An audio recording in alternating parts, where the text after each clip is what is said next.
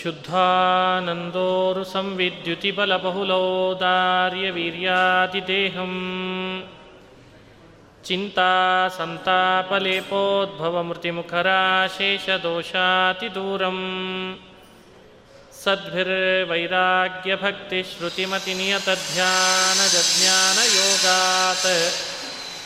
गम्यं वन्दे मुकुन्दाविधममलमलं ब्रह्मवेदान्तवेद्यम् अभ्रमं भङ्गरहितम् अजडं विमलं सदा।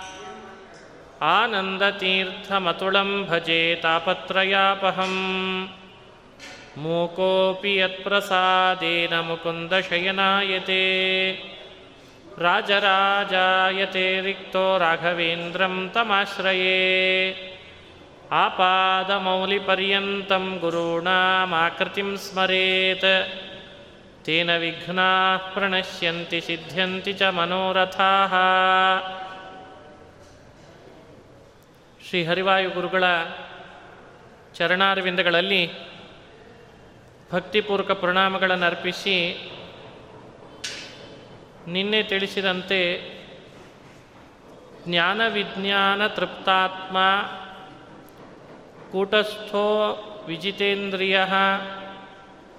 ಯುಕ್ತ ಇತ್ಯುಚ್ಯತೆ ಯೋಗಿ ಸಮಲೋಷ್ಟಾಶ್ಮ ಕಾಂಚನ ಕೃಷ್ಣ ಪರಮಾತ್ಮ ಧ್ಯಾನ ಮಾಡುವ ಮುನ್ನ ಏನೆಲ್ಲ ಹೇಳಬೇಕು ಅಂತ, ಏನೆಲ್ಲ ಇರಬೇಕು ಅಂತಿದೆ ಅದನ್ನು ಪ್ರಸ್ತಾಪ ಮಾಡ್ತಾ ಬಂದ. ಈಗಲೂ ಅದರದ್ದು ಸ್ಪಷ್ಟೀಕರಣಕ್ಕೋಸ್ಕರ ಕೃಷ್ಣ ಹೇಳ್ತಾ ಇದ್ದಾನೆ, ನಿನ್ನೆ ಈ ಶ್ಲೋಕ ಸ್ವಲ್ಪ ಹೇಳಿದ್ದೆ. ಒಂಬತ್ತನೇ ಶ್ಲೋಕದಲ್ಲಿ ಕೃಷ್ಣ ಏನು ಹೇಳ್ದ?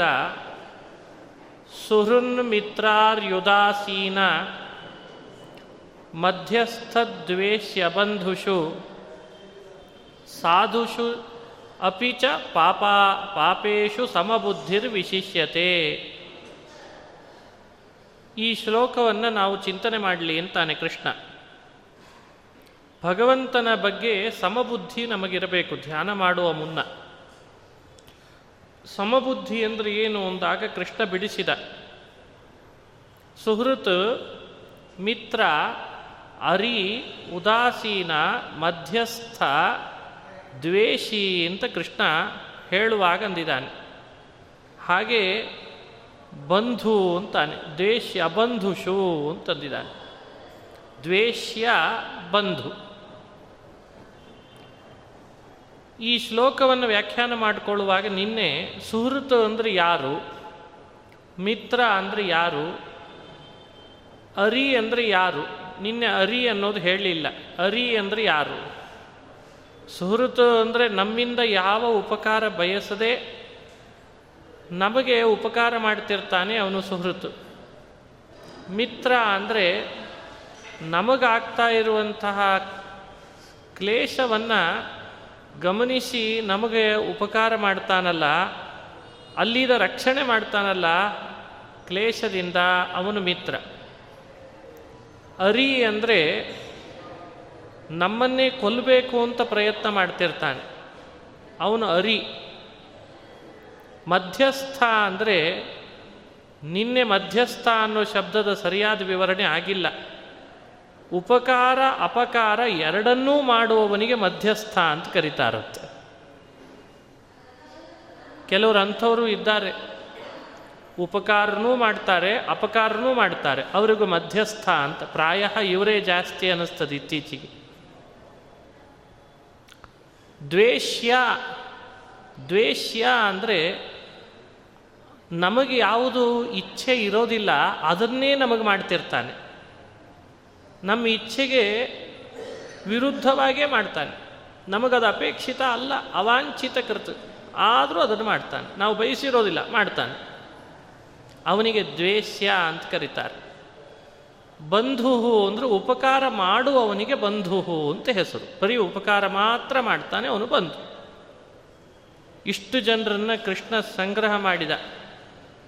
ಸುಹೃತ್, ಮಿತ್ರ, ಅರಿ ಉದಾಸೀನ, ಮಧ್ಯಸ್ಥ, ದ್ವೇಷ್ಯ, ಬಂಧು. ಇಷ್ಟು ಜನರುಗಳಲ್ಲಿ, ಇಷ್ಟು ಥರದವರಲ್ಲಿಯೂ ಕೂಡ ನಾವು ಸಮಬುದ್ಧಿ ವಿಶಿಷ್ಯತೆ ಅಂತಂದಿದ್ದಾನೆ ಕೃಷ್ಣ. ಹಾಗೆ ಮುಂದೆ ಹೇಳುವಾಗ ಸಾಧುಷು ಚ ಪಾಪೇಶು ಚ. ಸಾಧುಗಳೂ ಇರ್ತಾರೆ, ಒಳ್ಳೆ ಕೆಲಸಗಳನ್ನು ಮಾಡಿಕೊಂಡಿರೋರು. ಪಾಪೇಶು ಚ, ಪಾಪದ ಕೃತ್ಯಗಳನ್ನು ಮಾಡೋರು ಇದ್ದಾರೆ ಲೋಕದೊಳಗೆ. ಅವರಲ್ಲೆಲ್ಲ ನೀನು ಮಾತ್ರ ಸಮಬುದ್ಧಿಯನ್ನು ಕಾಣು ಅಂತಾನೆ ಕೃಷ್ಣ. ಏನು ಸಮಬುದ್ಧಿ ಅಂದರೆ? ಸಮಬುದ್ಧಿ ಅನ್ನೋ ಮಾತಿಗೆ ಅರ್ಥಗಳು ಮೂರು ರೀತಿ ಇದೆ. ಅದರಲ್ಲಿ ನಾವು ಅನುಸಂಧಾನ ಮಾಡಬೇಕಾದದ್ದು. ಆ ವ್ಯಕ್ತಿಗಳಲ್ಲಿ ಸಮಾನತೆಯನ್ನು ನಾವು ಕಾಣೋದಲ್ಲ.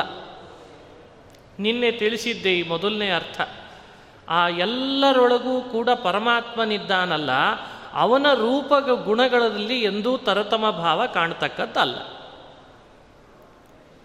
ಗುಣಾದಿಷು ತಾರತಮ್ಯಂ ಹರೇಹೇ ರೂಪಾಣಂ ನ ಬುದ್ಧಿ ಸಮಬುದ್ಧಿ ಯಾರು ಈ ಭಗವದ್ ರೂಪಗಳಲ್ಲಿ ಆ ಗುಣ ತಾರತಮ್ಯವನ್ನು ಸುಹೃತ್ತಿನಲ್ಲಿರುವಂತಹ ಭಗವದ್ ರೂಪ, ಮಿತ್ರನಲ್ಲಿರುವ ಭಗವದ್ರೂಪ ಹಾಗೂ ದ್ವೇಷಿಯಲ್ಲಿ, ಶತ್ರುವಿನಲ್ಲಿ, ಮಧ್ಯಸ್ಥನಲ್ಲಿ ಭಗವದ್ ರೂಪ ಇದೆ. ಆ ಎಲ್ಲ ರೂಪಗಳಲ್ಲಿಯೂ ಪರಮಾತ್ಮನ ಗುಣಗಳು ಪೂರ್ಣವಾಗೇ ಇದೆ ಅಂತೆ ಇಲ್ಲಿಯೂ ಪೂರ್ಣ, ಅಲ್ಲಿಯೂ ಪೂರ್ಣ ಅಲ್ಲಿಯೂ ಪೂರ್ಣ.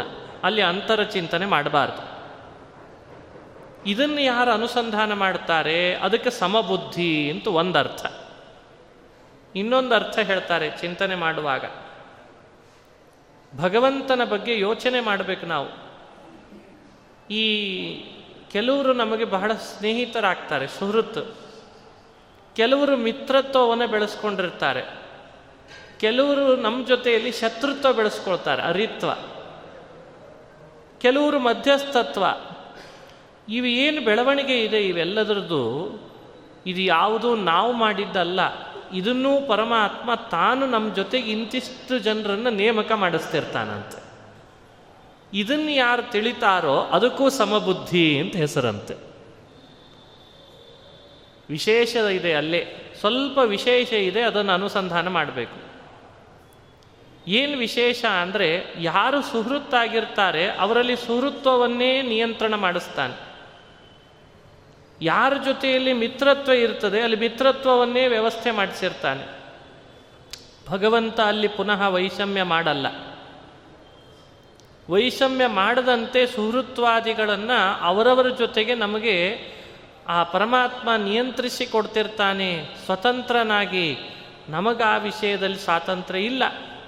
ನಮಗನಿಸ್ತಿರ್ತದೆ ಇವ್ರನ್ನ ಒಂದ್ಸಲಿ ನಮ್ಮ ಸ್ನೇಹಿತರನ್ನ ಮಾಡಿಕೊಂಡ್ರೆ ಹೇಗಿರ್ತದಲ್ಲ ಅಂತ. ಆಗಲ್ಲ. ಇವ್ರ ಜೊತೆಯಲ್ಲಿ ನಮ್ಮ ಮಿತ್ರತ್ವ ಬೆಳೆಸ್ಕೊಂಡ್ರೆ ಹೇಗಿರ್ತದಲ್ಲ ಅಂತ ಅನ್ಕೋತಿರ್ತೇವೆ ಮನಸ್ಸಿನಲ್ಲಿ ಆಗಲ್ಲ. ಕೆಲವೊಮ್ಮೆ ಅನ್ಕೊಂಡೇ ಇರೋದಿಲ್ಲ, ಊಹಿಸಿರೋದಿಲ್ಲ. ಆದರೆ ನಾವು ಯಾವುದೋ ಸಂದರ್ಭದೊಳಗೆ ಅವರು ನಮಗೆ ಸಿಗೋ ಹಾಗಾಗಿ ಅವರಿಗೂ ನಮಗೂ ಒಂದು ಒಳ್ಳೆಯ ಸ್ನೇಹ ಬೆಳೆದು ಅಂತ. ಅದು ಸುಹೃತ್ವ. ಏನೋ ಸ್ನೇಹ ಬೆಳೀತದೆ ಯಾಕೆ ಅಂತ ನಮಗೆ ಅಂದಾಜಾಗಲ್ಲ ಕೆಲವ್ರ ಜೊತೆಗೆ ನಮಗೆ ಗೊತ್ತಿಲ್ಲದೆ ಇರೋ ಹಾಗೆ ನಮ್ಮ ಶತ್ರುತ್ವ ಅವ್ರ ಜೊತೆಗೆ ಬೆಳೆದು ಬಿಟ್ಟಿರ್ತದೆ ಶತ್ರುತ್ವ. ಇದನ್ನು ನೋಡಿ ಶ್ರೀಕೃಷ್ಣ ಹೇಳ್ದ, ಈ ಸುಹೃತ್ವ, ಮಿತ್ರತ್ವ, ಶತ್ರುತ್ವ, ಬಂಧುತ್ವ ಇವ್ಯಾವುದೂ ನಿನ್ನ ಕೈಯಿಂದ ನಡೀತಾ ಇರುವ ವ್ಯವಸ್ಥೆಗಳಲ್ಲ ಅಂದ ಪರಮಾತ್ಮ. ಅದನ್ನು ನಾ ಮಾಡ್ತೇನೆ. ಯತ್ ಸಂಪರ್ಕಾತ್ ಪ್ರಿಯಾಸನ್ ಅಂತ ಶ್ರುತಿ ಹೇಳ್ತದೆ ಅದಕ್ಕೇನೆ. ವಸ್ತುಗಳು ನಮಗೆ ಬೇಕು ಅಂತ ಅನಿಸೋ ಹಾಗೆ ಮಾಡೋನು ಪರಮಾತ್ಮ ಅಂತೆ. ವಸ್ತುಗಳು ನಮಗೆ ಬೇಡ ಅಂತ ಅನಿಸೋ ಹಾಗೆ ಮಾಡೋನು ಪರಮಾತ್ಮ ಅಂತೆ. ವಸ್ತುಗಳದ್ದು ಹೇಗೋ ವ್ಯಕ್ತಿಗಳು ಹಾಗೆ ಅಂತೆ. ಕೆಲವು ವ್ಯಕ್ತಿಗಳ ಜೊತೆಯಲ್ಲಿ ನಮಗೆ ಪರಮಾತ್ಮ ಸುಹೃತ್ವವನ್ನು ತಾನು ಒಳಗಿನಿಂದ ಪ್ರೇರೇಪಿಸಿ ಆ ವ್ಯವಸ್ಥೆಯನ್ನು ಕಲ್ಪಿಸಿಕೊಟ್ಟಿರ್ತಾನಂತೆ. ನೀನು ಅವನು ಸ್ನೇಹಿತರಾಗಿರಿ ಅಂತ. ಅದನ್ನು ಪರಮಾತ್ಮ ಚಿಂತನೆ ಮಾಡಿಸ್ತಾ ಇದ್ದಾನೆ. ನಿನ್ನ ಬದುಕಿನಲ್ಲಿ ನೀನು ಯಾರ ಜೊತೆಗೆ ಸುಹೃತ್ವ, ಯಾರ ಜೊತೆಗೆ ಮಿತ್ರತ್ವ, ಯಾರ್ಯಾರ ಜೊತೆಗೆ ಶತ್ರುತ್ವ, ಇವೆಲ್ಲವನ್ನು ಏನು ಕಾಣ್ತಾ ಇದ್ದಿ? ಇಲ್ಲಿ ವೈಷಮ್ಯ ಮಾಡದಂತೆ ಅವರವರಲ್ಲಿ ಅದದೇ ಧರ್ಮವನ್ನು ನಾನು ಇಟ್ಕೊಟ್ಟಿರ್ತೇನೆ ಅಂತ ನೀ ಚಿಂತನೆ ಮಾಡು, ಇದು ಸಮಬುದ್ಧಿ ಅಂತಂದಂತೆ ಎಂಥ ಅದ್ಭುತ ನೋಡ್ರಿ. ಭಾರಿ ತಿಳ್ಕೊಂಡಿರ್ತೇವೆ ನಾವು. ಅವ್ರ ಬಗ್ಗೆ, ಅವರ ನಮ್ಮ ಬಂಧುಗಳು ಅಂತ ಊರು ತುಂಬ ಹೇಳ್ಕೊಂಡು ಅಡ್ಡಾಡ್ತಿರ್ತೇವೆ ಅವ್ರು ನೋಡಿದರೆ, ಹೇ, ಅವ್ರು ಏನು ಉಪಯೋಗ ಇಲ್ಲ ಅಂತ ನಮ್ಮ ಬಗ್ಗೆ ಹೇಳ್ಕೊಂಡು ತಿರ್ತಿರ್ತಾರೆ ಮತ್ತೆ. ನಮಗೂ ಅವ್ರಿಗೂ ಏನು ಸಂಪರ್ಕ ಇಲ್ಲ, ನೀವೇನು ಅವನ ಬಗ್ಗೆ ನಮಗೆ ಹೇಳಲಿಕ್ಕೆ ಬರಬೇಡ್ರಿ ಹಿಂಗೆ ಅವ್ರು ಅಂತಿರ್ತಾರೆ. ನಿಮಗೆ ಅನುಭವದಲ್ಲಿ ಬಂದಿರ್ತದೆ, ಸಾಕಷ್ಟು ಕಡೆ ಇದು. ಇದೆಲ್ಲ ನಡೀತದೆ. ಅವರಿಗೆ ನಾವು ಬೇಡವಾಗಿದ್ದೇವೆ. ಆದರೆ ನಮಗೆ ಅವ್ರು ಬೇಕಾಗೋ ಹಾಗೆ ಮಾಡ್ಕೊಂಡಿರ್ತಾರೆ. ಯಾರ ವ್ಯವಸ್ಥೆ? ಇದು ಭಗವಂತ ಅಲ್ಲಿ ವ್ಯವಸ್ಥೆ ಮಾಡಿರ್ತಾನಂತ. ಹೀಗೆ ಮನುಷ್ಯನ ಪ್ರತಿ ಸಂಬಂಧಗಳು ಅದು ಪರಮಾತ್ಮನ ಅಧೀನತೆಯಲ್ಲಿ ಉಂಟಾಗಿರ್ತದೆ. ಈಶಕೃತಮೇವನ್ನ ಸ್ವತಂತ್ರಂ. ಅದು ಸ್ವತಂತ್ರವಾಗಿ ಬರೋದು ಅಲ್ಲ ಎಷ್ಟು ಅದ್ಭುತವಾದ ವಿಷಯ ನೋಡ್ರಿ. ಅದಕ್ಕೆ ಹಿರಿಯರು ಹೇಳ್ತಾ ಇದ್ರು. ಈ ಪ್ರಪಂಚದ ಅನೇಕ ಸಂಬಂಧಗಳು ಹೆಂಗಿದ್ದಾವೆ ನಮ್ಮ ಬದುಕಿನಲ್ಲಿ ಅಂದರೆ ತುಂಬ ಪ್ರವಾಹ ಹರಿತಿರುವಾಗ ಬಹಳ ಪ್ರವಾಹದಲ್ಲಿ ತುಂಬ ಕಟ್ಟಿಗೆಗಳ ರಾಶಿಗಳು ಬಿದ್ದಿರ್ತವೆ. ಆ ಕಟ್ಟಿಗೆಗಳ ರಾಶಿ ತೇಲ್ಕೊಂಡು ತೇಲ್ಕೊಂಡು ಹೋಗುವಾಗ ಇದ್ದಕ್ಕಿದ್ದಂತೆ ಒಂದು ಜಾಗದಲ್ಲಿ ಒಂದಾಗ್ತವೆ. ಹರಿತಾ ಹರಿತಾ ಹಾಗೆ ಹೋಗುವಾಗ ಮತ್ತೆ ಸ್ವಲ್ಪ ದೂರ ತುಂಬ ವೇಗವಾಗಿ ಹರಿದಾಗ ಆ ಕಟ್ಟಿಗೆಗಳೆಲ್ಲ ಬೇರೆ ಬೇರೆ ಆಗ್ತವೆ. ಮತ್ತೆ ಹರಿತಾ ಹರಿತಾ ಹೋಗುವಾಗ ಮತ್ತೆ ಒಂದಾಗ್ತವೆ. ಮತ್ತೆ ಬೇರೆ ಆಗ್ತವೆ. ಸ್ವಲ್ಪ ಬೆರಿತಾವೆ, ಸ್ವಲ್ಪ ಬೇರೆ ಆಗ್ತವೆ. ಸ್ವಲ್ಪ ಬೆರಿತಾವೆ, ಸ್ವಲ್ಪ ಬೇರೆ. ಇದು ಹೇಗೋ ಈ ನಮ್ಮೆಲ್ಲರ ಸಂಸಾರದ ಪ್ರವಾಹದೊಳಗೆ ಯಾರ್ಯಾರ ಜೊತೆಯಲ್ಲಿ ನಾವೆಲ್ಲ ಏನು ಈ ಸಂಬಂಧಗಳನ್ನು ಬೆರೆಸ್ಕೊಳ್ತೇವೆ, ಬೇರ್ಪಡಿಸ್ಕೊಳ್ತೇವೆ. ಬೆರೆಸ್ಕೊಳ್ತೇವೆ, ಬೇರ್ಪಡಿಸ್ಕೊಳ್ತೇವೆ ಅಂದರೆ ಅದು ನಮ್ದಲ್ಲ, ಅದು ಅವಂದು ಅಂತ ತಿಳಿಯೋದಿದೆ ಅಲ್ಲ, ಅದು ಸಮಬುದ್ಧಿ ಅಂತ ಚಿಂತನೆ ಮಾಡಬೇಕಂತ. ಈ ಸಮಬುದ್ಧಿಯನ್ನು ಪರಮಾತ್ಮ ನಿನ್ನಲ್ಲಿ ಇರಲಿ ಅಂತ ನಿರೀಕ್ಷೆ ಮಾಡ್ತಾನೆ. ಇನ್ನೂ ಒಂದು ಅರ್ಥ ಇದೆ. ಈ ಸಂಬಂಧ ಏನಿದೆ? ಸುಹೃತೆ, ಮಿತ್ರತ್ವ, ಶತ್ರುತ್ವ ಇವೆಲ್ಲ ಔಪಾಧಿಕವಾದ ಸಂಬಂಧ. ಶಾಶ್ವತ ಸಂಬಂಧಗಳಲ್ಲ. ಇವು ಏನಿದ್ರೂ ಅಂತಃಕರಣದ ಉಪಾಧಿಯಿಂದ ನಿರ್ಮಿತ. ನಮ್ಮ ನಿಮ್ಮೆಲ್ಲರ ಮನಸ್ಸಿನೊಳಗೆ ನಾವು ಹಾಗೆ ಕ್ರಿಯೇಟ್ ಮಾಡ್ಕೊಳ್ಳೋ ಹಾಗೆ ದೇವರು ಪ್ರೇರಣೆ ಮಾಡಿರ್ತಾನಂತ. ಇವನನ್ನು ಹಚ್ಚಿಗೋ ಅಂತಾನೆ. ಇವನನ್ನು ಹಚ್ಚಿಕೊಳ್ಬೇಡ ಅಂತಾನೆ. ಹೀಗೆ ಒಳಗಡೆಯಲ್ಲಿ ಇಂಟರ್ನಲ್ ಒಂದು ಕಲೆಕ್ಷನ್ ಇಟ್ಟಿದ್ದಾನೆ. ಅದು ಅಂತಃಕರಣದ ನೆಟ್ವರ್ಕಿನಿಂದ ವ್ಯವಸ್ಥೆ ಆಗ್ತಿರ್ತದಂತೆ. ನಮ್ಮ ಮೊಬೈಲ್ ನಂಬರ್ಗಳು ಸುಮಾರು ಜನರದ್ದಿರ್ತದೆ. ಅಂಥೇಳಿ ಎಲ್ರಿಗೂ ಒಟ್ಟಿಗೆ ನಾವು ಪ್ಲೇ ಮಾಡಿ ಫೋನ್ ಮಾಡೋದಲ್ಲ. ಯಾವುದೋ ಕೆಲವ್ರ ಜೊತೆಯಲ್ಲಿ ವ್ಯವಸ್ಥೆ ಮಾಡಿಕೊಳ್ಳಿಕ್ಕೆ ಒಂದು ಆಪ್ಷನ್ ಕೊಟ್ಟಿರ್ತಾರೆ. ಫೇವ್ರೇಟ್ ಅಂತ ಆಪ್ಷನ್ ಇಟ್ಟಿರ್ತಾರೆ. ಅಂದರೆ ಸುಮಾರು ಬಾರಿ ನೀವು ಅವರನ್ನು ಕಾಂಟ್ಯಾಕ್ಟ್ ಮಾಡ್ತೀರಿ ಅಂತ ಅರ್ಥ. ಮನುಷ್ಯ ಕಂಡಿಡಿದ ಮೊಬೈಲ್ನಲ್ಲೇ ಫೇವ್ರೇಟ್ಸ್ ಇದೆ, ದೇವ್ರ ಕಂಡಿಡಿದ ಅಂತಃಕರಣದ ಮೊಬೈಲ್ನೊಳಗೆ ಫೇವ್ರೇಟ್ಸ್ ಇಡಲ್ವೇ? ಅದು ತಾತ್ಕಾಲಿಕ ವ್ಯವಸ್ಥೆ. ನಿನ್ನ ಅಂತಃಕರಣದೊಳಗೆ ದೇವರು ಕೆಲವ್ರನ್ನ ಸುಹೃತ್ ಅಂತ ಆ್ಯಡ್ ಮಾಡ್ತಾನೆ, ಕೆಲವ್ರನ್ನ ಮಿತ್ರ ಅಂತ ಆ್ಯಡ್ ಮಾಡ್ತಾನೆ, ಕೆಲವ್ರನ್ನ ಶತ್ರು ಅಂತ ಆ್ಯಡ್ ಮಾಡ್ತಾನೆ. ಅಂತೂ ಇಂತೂ ನಿನ್ನ ಆ ಕಾಲ್ ರೆಕಾರ್ಡ್ಸಲ್ಲಿ ಎಲ್ಲರನ್ನೇ ಆ್ಯಡ್ ಮಾಡಿರ್ತಾನೆ. ಅವೆಲ್ಲವೂ ಔಪಾಧಿಕ ವ್ಯವಸ್ಥೆ. ನೀನು ಮತ್ತೆ ಸೆಟ್ಟಿಂಗ್ನಲ್ಲಿ ಬೇರ್ಪಡಿಸ್ಕೊಳ್ಬೋದು ಅದನ್ನು. ಹಾಗೆ ಇದೆಲ್ಲ ಔಪಾಧಿಕ ವ್ಯವಸ್ಥೆ ಅಂದರೆ ಬೇಕಾದಾಗ, ಬೇಡವಾದಾಗ ತೆಗಿಬೋದು, ಹಾಕ್ಬೋದು. ಇದಕ್ಕೆ ಔಪಾಧಿಕ ವ್ಯವಸ್ಥೆ ಅಂತ ಕರೀತಾರೆ. ಆ ಅಂತಃಕರಣದಲ್ಲಿ ಮಾಡಿಕೊಂಡ ಈ ಏನು ಕಲೆಕ್ಷನ್ಸ್ ಇದ್ದಾವೆ ಈ ಏನು ವ್ಯವಸ್ಥೆ ಇದೆ, ಸುಹೃತ್ ಮಿತ್ರತ್ವ, ಶತ್ರುತ್ವಾದಿಗಳು, ಇವುಗಳು ಔಪಾಧಿಕ ಅಂತ ಭಾವಿಸಿ ನಿಜವಾಗಲೂ ಏನಿದೆ ಹಾಗಾದರೆ ಸಂಬಂಧದಲ್ಲಿ ವ್ಯವಸ್ಥೆ ಅಂದರೆ ನಿಜವಾಗಲೂ ಅವರವರ ಸ್ವಭಾವದೊಳಗೆ ಇರೋದೇ ಒಂದು ದೇವತ್ವ, ಒಂದ ದಾನವತ್ವ, ಒಂದ ಮಾನವತ್ವ. ಇಷ್ಟೇ ಅಂತ ನೋಡ್ರಿ ವ್ಯವಸ್ಥೆ. ದೇವ, ದಾನವ, ಮಾನವ. ಇದೇ ನಿಜವಾಗ್ಲೂ ಸ್ವಭಾವದಲ್ಲಿರುವಂಥದ್ದು. ಇವು ಸ್ವತೋ ವಿಷಮಗಳೇ ಆಗಿರ್ತಾವೆ. ಇದೇ ಚೈತನ್ಯ ಸ್ವಭಾವ ನಿಜವಾಗ್ಲೂ. ಈ ಅರಿವು ಮನುಷ್ಯನಿಗಿದ್ದಾಗ ಅದನ್ನೂ ಪರಮಾತ್ಮ ಅಂತಾನೆ, ಇದು ಸಮಬುದ್ಧಿ ಅಂತ ಚಿಂತನೆ ಮಾಡು ಅಂತಂತಾನೆ. ಅಂದರೆ ಯಾವುದು ಔಪಾಧಿಕ, ಯಾವುದು ಸ್ವಾಭಾವಿಕ ಅನ್ನೋ ಅರಿವನ್ನು ಸರಿಯಾಗಿ ಮಾಡಿಕೊಂಡು ಹೀಗೆ ದೇವರು ನಮ್ಮನ್ನು ನಿಯಂತ್ರಿಸ್ತಾನೆ ಅಂತ ತಿಳಿಯೋದಿದೆಯಲ್ಲ ಅದನ್ನು ಸಮಬುದ್ಧಿ ಅಂತ ಚಿಂತನೆ ಮಾಡಬೇಕಂತ. ಇದು ಮತ್ತೊಂದು ವ್ಯಾಖ್ಯಾನವನ್ನು ಅನುಸಂಧಾನ ಮಾಡಿಸ್ತಾರೆ. ಇನ್ನೊಂದು ಸುಲಭವಾದ ಸಮಬುದ್ಧಿರ್ ವಿಶಿಷ್ಯತೆ ಅನ್ನೋದಕ್ಕೆ ಮತ್ತೊಂದು ಅನುಸಂಧಾನ ಇದೆ. ಪರಮಾತ್ಮ ಅಂತಾನೆ, ಶಾಸ್ತ್ರಗಳಲ್ಲಿ ಇಂಥಿಂಥವರಿಗೆ ಇಂಥಿಂಥ ರೀತಿಯಲ್ಲೇ ಗೌರವ ಕೊಡು ಅಂತ ಹೇಳಿದೆ ಅಂತೆ. ಅದು ತುಂಬ ವಿಸ್ತಾರವಾಗ್ತದೆ. ಮಹಾಭಾರತದ ಬೇರೆ ಬೇರೆ ಪರ್ವಗಳಲ್ಲಿ ಈ ವಿಷಯಗಳು ಅಲ್ಲಲ್ಲಿ ಬರ್ತಿರ್ತಾವೆ. ಇದು ಮಹಾಭಾರತದ ಸಾರ. ಹಾಗಾಗಿ ಕೃಷ್ಣ ಒಂದೇ ಮಾತಿನಲ್ಲಿ ಹೇಳಿದ. ಅನೇಕ ಕಡೆಯಲ್ಲಿ ಸ್ನೇಹಿತನಿಗೆ ನೀನು ಕೊಡಬೇಕಾದ ಗೌರವ ಎಷ್ಟು? ಶತ್ರುವಿಗೆ ನೀನು ಕೊಡಬೇಕಾದ ಗೌರವ ಎಷ್ಟು? ಅಂತ ಬೇಕಾದಷ್ಟು ವಿಸ್ತಾರವಾಗಿ ಹೇಳಿದೆ. ಅದಕ್ಕೆ ತಕ್ಕಂತೆ ಅವರವರ ಬಗ್ಗೆ ನೀನು ಅರಿವನ್ನು ಮಾಡಿಕೊಳ್ಳೋದಿದೆಯಲ್ಲ ಅದು ಸಮಬುದ್ಧಿ ಅಂತ ಹೆಸರು. ಹೀಗೆ ಕೃಷ್ಣನ ಒಂದೇ ಶ್ಲೋಕಕ್ಕೆ ಮೂರ್ನಾಲ್ಕು ಥರದ ವ್ಯಾಖ್ಯಾನ. ಎ, ಬಿ, ಸಿ, ಡಿ ಎಷ್ಟು ಥರದ ವ್ಯಾಖ್ಯಾನ ಮಾಡಿಬಿಟ್ಟಿದ್ದಾರೆ ನೋಡ್ರಿ. ಹೀಗೆ ಕೃಷ್ಣನ ಅನುಸಂಧಾನ, ಅವನ ಮಾತಿನ ಅನುಸಂಧಾನವನ್ನು ಮಾಡ್ರಿ. ಬದುಕಿನುದ್ದಕ್ಕೂ ಸಮಬುದ್ಧಿತೆಯನ್ನು ಪಡ್ಕೊಳ್ರಿ. ಆವಾಗ ಮತ್ತಷ್ಟು ಮತ್ತಷ್ಟು ನಮ್ಮ ಮನಸ್ಸು ಪರಿಶುದ್ಧವಾಗಿರ್ತದೆ, ತುಂಬ ಗೊಂದಲಕ್ಕೆ ಸಿಲುಕದಂತೆ ಧ್ಯಾನ ಯೋಗಕ್ಕೆ ಅನುಕೂಲ ಆಗ್ತದೆ. ಈಗೇನಾಗ್ತಾ ಇದೆ ಪರಿಸ್ಥಿತಿ ಅಂದರೆ ಈಗ ಹೇಳಿದ ಏನು ಪ್ರಸಂಗಗಳಿವೆ, ಇದಕ್ಕಿಂತ ಬೇರೆ ನಮ್ಮ ಬದುಕಿನಲ್ಲಿ ಬರೋದೇ ಇಲ್ಲಂತ ಯಾರು. ಅಲ್ಲಿ ಆಪ್ಷನಲ್ಲಿ ಇಲ್ಲ, ಒಂದರೊಳಗೆ ಒಬ್ಬರು ಸೇರಿರಲೇಬೇಕಂತೆ. ನಮ್ಮ ಎದುರುಗಡೆಗೆ ನಮ್ಮ ಸಂಬಂಧ ಬೆಳೆಸುವವರೊಳಗೆ ಒಂದ ಸುಹೃತ್, ಒಂದ ಮಿತ್ರ, ಅಥವಾ ಶತ್ರು, ಅಥವಾ ಬಂಧು, ಅಥವಾ ದ್ವೇಷ್ಯ, ಯಾರೋ ಒಬ್ಬರು ಆಗಿರ್ತಾರಂತ.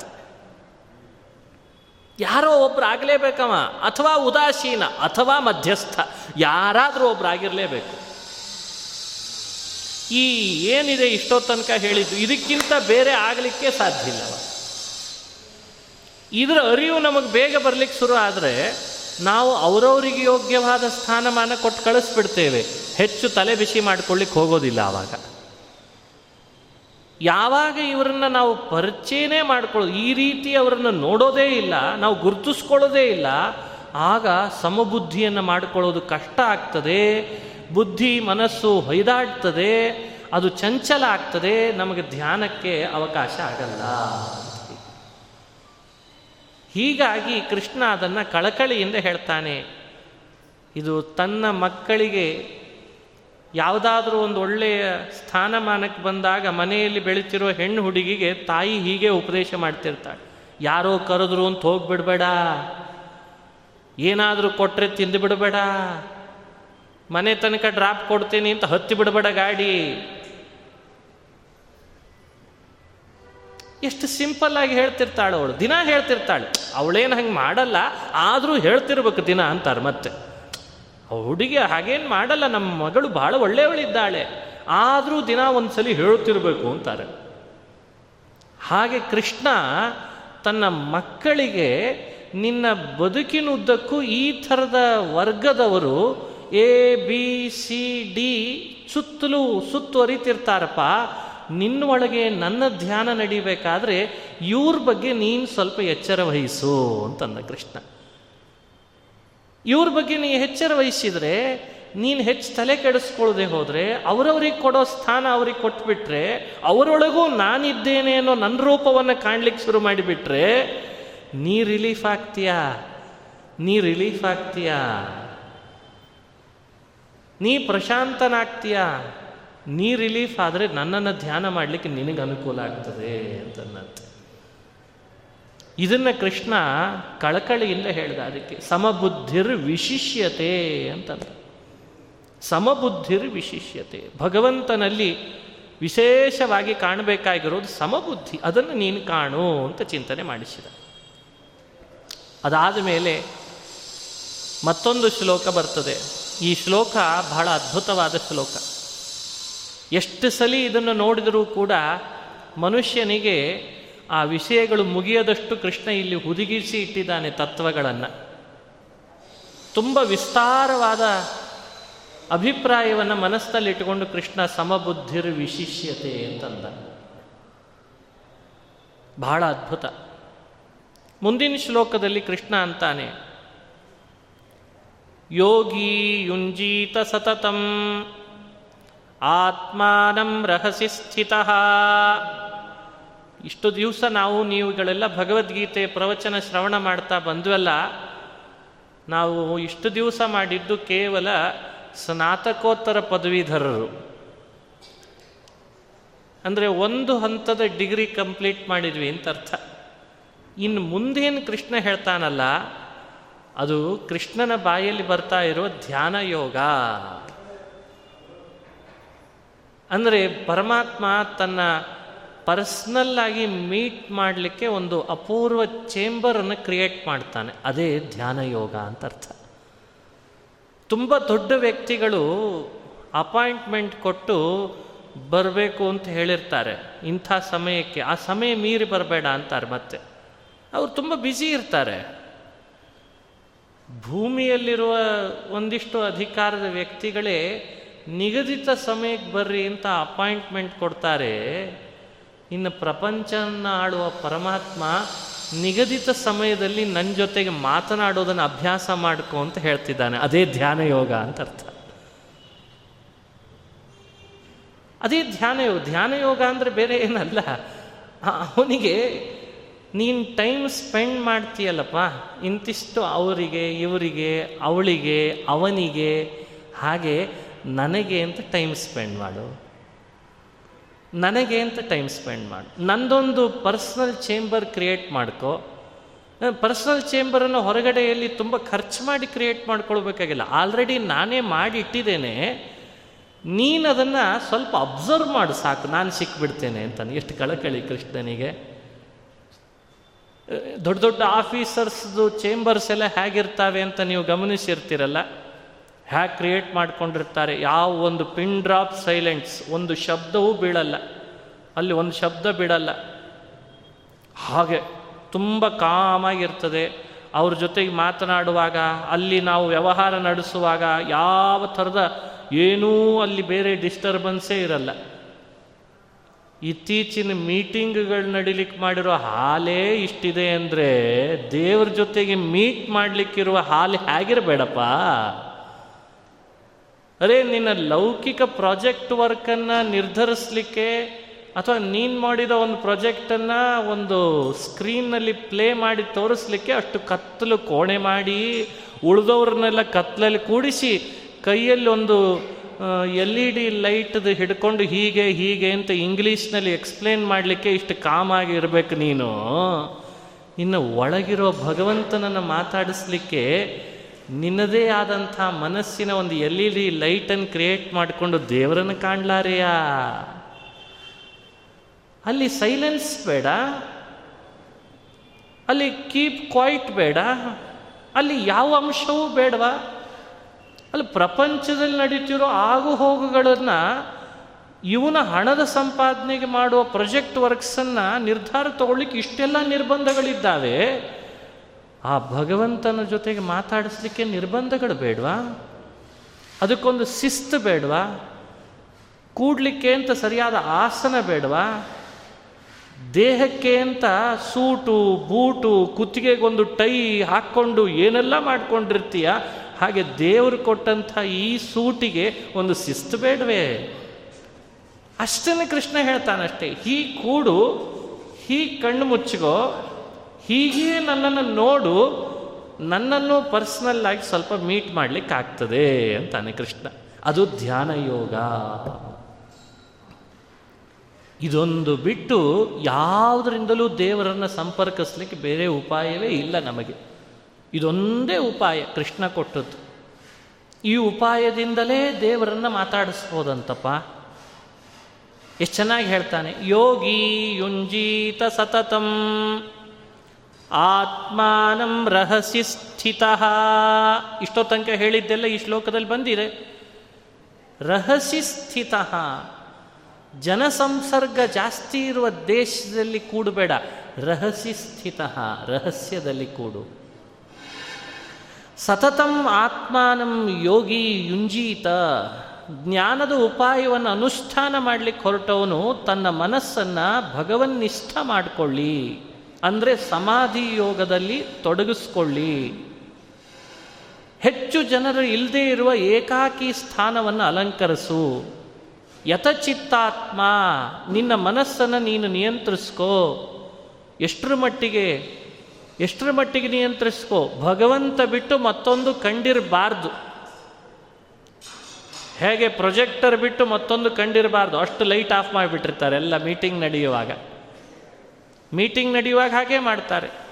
ಹಾಗೆ ದೇವರು ಬಿಟ್ಟು ಮತ್ತೊಂದು ಕಂಡಿರಬಾರ್ದು. ಅಷ್ಟು ವ್ಯವಸ್ಥೆ ಮಾಡ್ಕೊ. ಉಳಿದೆಲ್ಲ ಆಫ್ ಮಾಡ್ಕೊ. ದೇವರನ್ನ ಮಾತ್ರ ಆನ್ ಮಾಡ್ಕೊ. ಆಗ ನಿರಾಶೀರ ಪರಿಗ್ರಹ. ಎಚ್ಚರಿಕೆ ಹೇಳ್ತಾನೆ ಕೃಷ್ಣ ಮೇಲಿಂದ ಮೇಲೆ. ತನ್ನ ಮಕ್ಕಳಿಗೆ ನಿರಾಶೀಹಿ ಅಪರಿಗ್ರಹ. ಆಗಲೂ ಪುನಃ ಆಸೆ ಮೊಬೈಲ್ ರಿಂಗ್ ಮಾಡಿದ ಹಾಗೆ ಮೀಟಿಂಗ್ನಲ್ಲಿ ಮೊಬೈಲ್ ರಿಂಗ್ ಮಾಡಿದ್ರೆ ಏನು ಮಾಡ್ತೀರಿ? ತುಂಬ ಇಂಪಾರ್ಟೆಂಟ್ ಮೀಟಿಂಗ್ ನಡೀತಿರ್ತದೆ. ಪಿನ್ ಡ್ರಾಪ್ ಸೈಲೆನ್ಸ್ ಒಬ್ಬನೇ ಮಾತಾಡ್ತಿರ್ತಾನೆ ಇದಕ್ಕಿದ್ದಂತೆ ಮೊಬೈಲಿಂದ ಒಂದು ರಿಂಗ್ ಟೋನ್ ಬರ್ತದೆ. ಎಲ್ಲರೂ ಅವನ ಕಡೆಗೆ ನೋಡ್ತಾರೆ, ದೊಡ್ಡ ಡಿಸ್ಟರ್ಬೆನ್ಸ್ ಅಂತಾರೆ. Please switch off your mobile ಅಂತ ಬಯಸ್ಕೋತಾನೆ ಆವಾಗ ಸಿ ಇ ಓನ ಹತ್ರ. ಇದೆಲ್ಲ ನಮ್ಮ ಅನುಭವನೇ ಅಲ್ವೇ?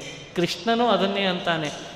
ಆಸೆ ಒಳಗಿನಿಂದ ರಿಂಗ್ ಟೋನ್ ಮಾಡಿಬಿಡ್ತು ಅಂದರೆ ದೇವರನ್ನು ಕಾಣೋದು ಮತ್ತೆ ತಪ್ಪಿ ಹೋಗ್ತದೆ. ಎಚ್ಚರಿಕೆ ಇರಲಿ. ನಿರಾಶಿ ಅಷ್ಟೇ ಅಲ್ಲ, ಅಪರಿಗ್ರಹ. ಬೇರೆ ಕಮಿಟ್ಮೆಂಟ್ಸನ್ನು ಇಟ್ಕೊಂಡು ಮೀಟಿಂಗಿಗೆ ಬರಬೇಡ. ಬೆಳಗ್ಗೆ ಬರುವಾಗ ಫ್ರೆಶ್ ಆಗಿ ಬಂದುಬಿಡ್ರಿ ಆಫೀಸಿಗೆ ಅಂತಿರ್ತಾನೆ ಫ್ರೆಶ್ ಮೈಂಡ್ ಇರ್ತದಲ್ಲ, ಮೀಟಿಂಗ್ ಮಾಡಿ ಮುಗಿಸ್ಬಿಡೋಣ.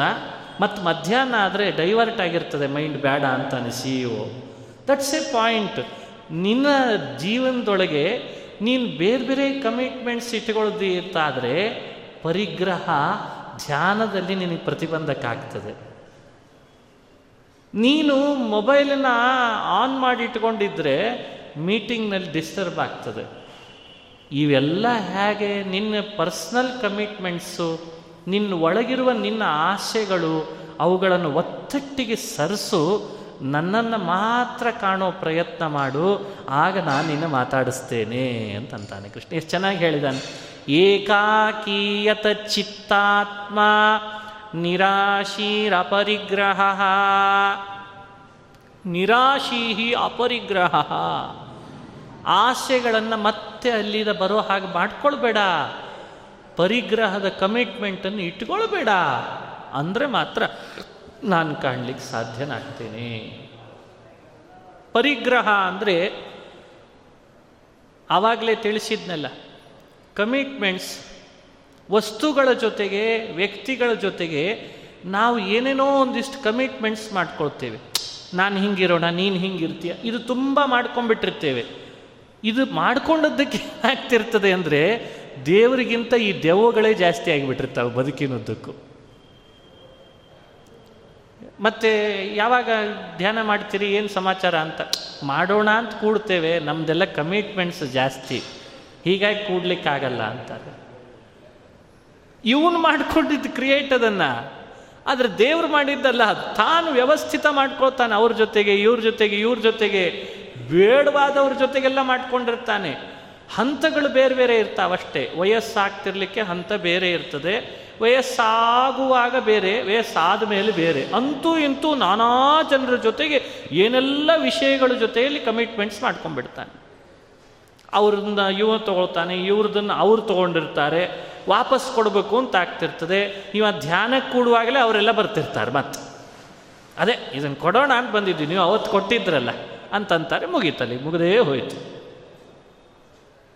ಮುಗೀತಲ್ಲಿಗೆ ಇವನು ಪೂರಾ ಹಳ್ಳಕ್ಕೆ ಬೀಳ್ತಾನೆ. ಅದನ್ನೇ ಹೇಳ್ತಾರೆ. ಅದಕ್ಕೆ ನಾನು ಸಿಂಪಲ್ಲಾಗಿ ಉದಾಹರಣೆ ಕೊಟ್ಬಿಟ್ಟೆ. ತುಂಬ ಸ್ಟ್ರಿಕ್ಟಾಗಿ ನಡೀತಿದೆ ಇವತ್ತು ಆಫೀಸ್ ಲೆವೆಲಲ್ಲಿ ಎಲ್ಲ ಪ್ರೊಜೆಕ್ಟ್ ಮೀಟಿಂಗ್ಸು ಎಷ್ಟು ಶಿಸ್ತುಬದ್ಧವಾಗಿದೆ. ಏನೆಲ್ಲ ವ್ಯವಸ್ಥೆ ಮಾಡಿಕೊಂಡಿದ್ದಾರೆ. ಗೇಟ್ನಲ್ಲಿ ಸೆಕ್ಯೂರಿಟಿ ಬೇರೆ ಆಫೀಸ್ನಲ್ಲಿ ಒಳಗೆ ಹೋಗುವಾಗ ಥಂಬಿಂಗ್ ಬೇರೆ, ಒಳಗೆ ಹೋದ ಮೇಲೆ ಕುತ್ತಿಗೆಗೊಂದು ಐ ಕಾರ್ಡ್ ಬೇರೆ ಮತ್ತೆ. ಅಲ್ಲಿ ಕಾರ್ಡ್ ಬೇರೆ. ಇಷ್ಟೆಲ್ಲ ಮಾಡಿ ಒಂದು ಅರ್ಧ ಗಂಟೆ, ನಲವತ್ತು ನಿಮಿಷ, ಒಂದು ಫಾರ್ಟಿ ಫೈವ್ ಮಿನಿಟ್ಸ್ ಒಂದು ಮೀಟಿಂಗ್ ಮಾಡಿ ಬಂದ ಅಂದರೆ ಏನು ಭಾರೀ ವಿಚಿತ್ರ ಆಗಿಬಿಟ್ಟಿರ್ತಾನವ ಅಲ್ಲಿ ಏನು ಮೊಬೈಲ್ ತೊಗೊಂಡು ಹೋಗೋಂಗಿಲ್ಲ ಉಶ್ ಅನ್ನೋಂಗಿಲ್ಲ, ಶೀನೋ ಹಾಗಿಲ್ಲಂತೆ. ಇನ್ನೇನು ಹೇಳೋಣ, ಹೇಳು. ಒಂದು ಶೀನೋ ಹಾಗಿಲ್ಲ. ಶೀನು ಇದ್ರೆ ಮತ್ತೆ ಅವಮರ್ಯಾದೆ. ಇನ್ನೂ ಏನು ಹೇಳೋಣ, ಹೇಳಿ. ಶೀನಬಾರ್ದು ಏನು ಒಂದು ಪಿನ್ ಡ್ರಾಪ್ ಸೈಲೆನ್ಸ್ ಅಷ್ಟು ವ್ಯವಸ್ಥೆ ಇದೆ ಅಂತೆ. ಮೀಟಿಂಗ್ನಲ್ಲೇ ಇಷ್ಟಿದೆ ಅಂದರೆ ದೇವ್ರ ಜೊತೆಗೆ ಮೀಟ್ ಮಾಡಲಿಕ್ಕೆ ಧ್ಯಾನ ಅನ್ನೋ ಮೀಟಿಂಗ್ ಬೇಡೇನಪ್ಪ ಆ ಶಿಸ್ತು ಬೇಡವ ಇಲ್ಲಿ. ಇಲ್ಲಿ ಹಂಗಿದ್ರೂ ನಡೀತದೆ ಅಂತನ. ಅದಕ್ಕೆ ಕೃಷ್ಣ ಅಂದ, ನಿರಾಶೀಹಿ ಅಪರಿಗ್ರಹ. ನಾನು ನಿನಗೆ ಸೂಟ್ ಹಾಕೋ, ಬೂಟ್ ಹಾಕೋ, ತುಂಬ ಬಟ್ಟೆ ಹಾಕೋ, ಅಷ್ಟೆಲ್ಲ ಹೇಳಲ್ವೋ? ನೀನು ಹೇಗೆ ನಾನು ಹಡಿದು ನಿನ್ನನ್ನು ಕೊಟ್ಟಿದ್ದೇನೋ ಹಾಗೇ ನನ್ನ ಹತ್ರ ಬಂದುಬಿಡು ಸಾಕು ಅಂತಾನೆ ಪರಮಾತ್ಮ.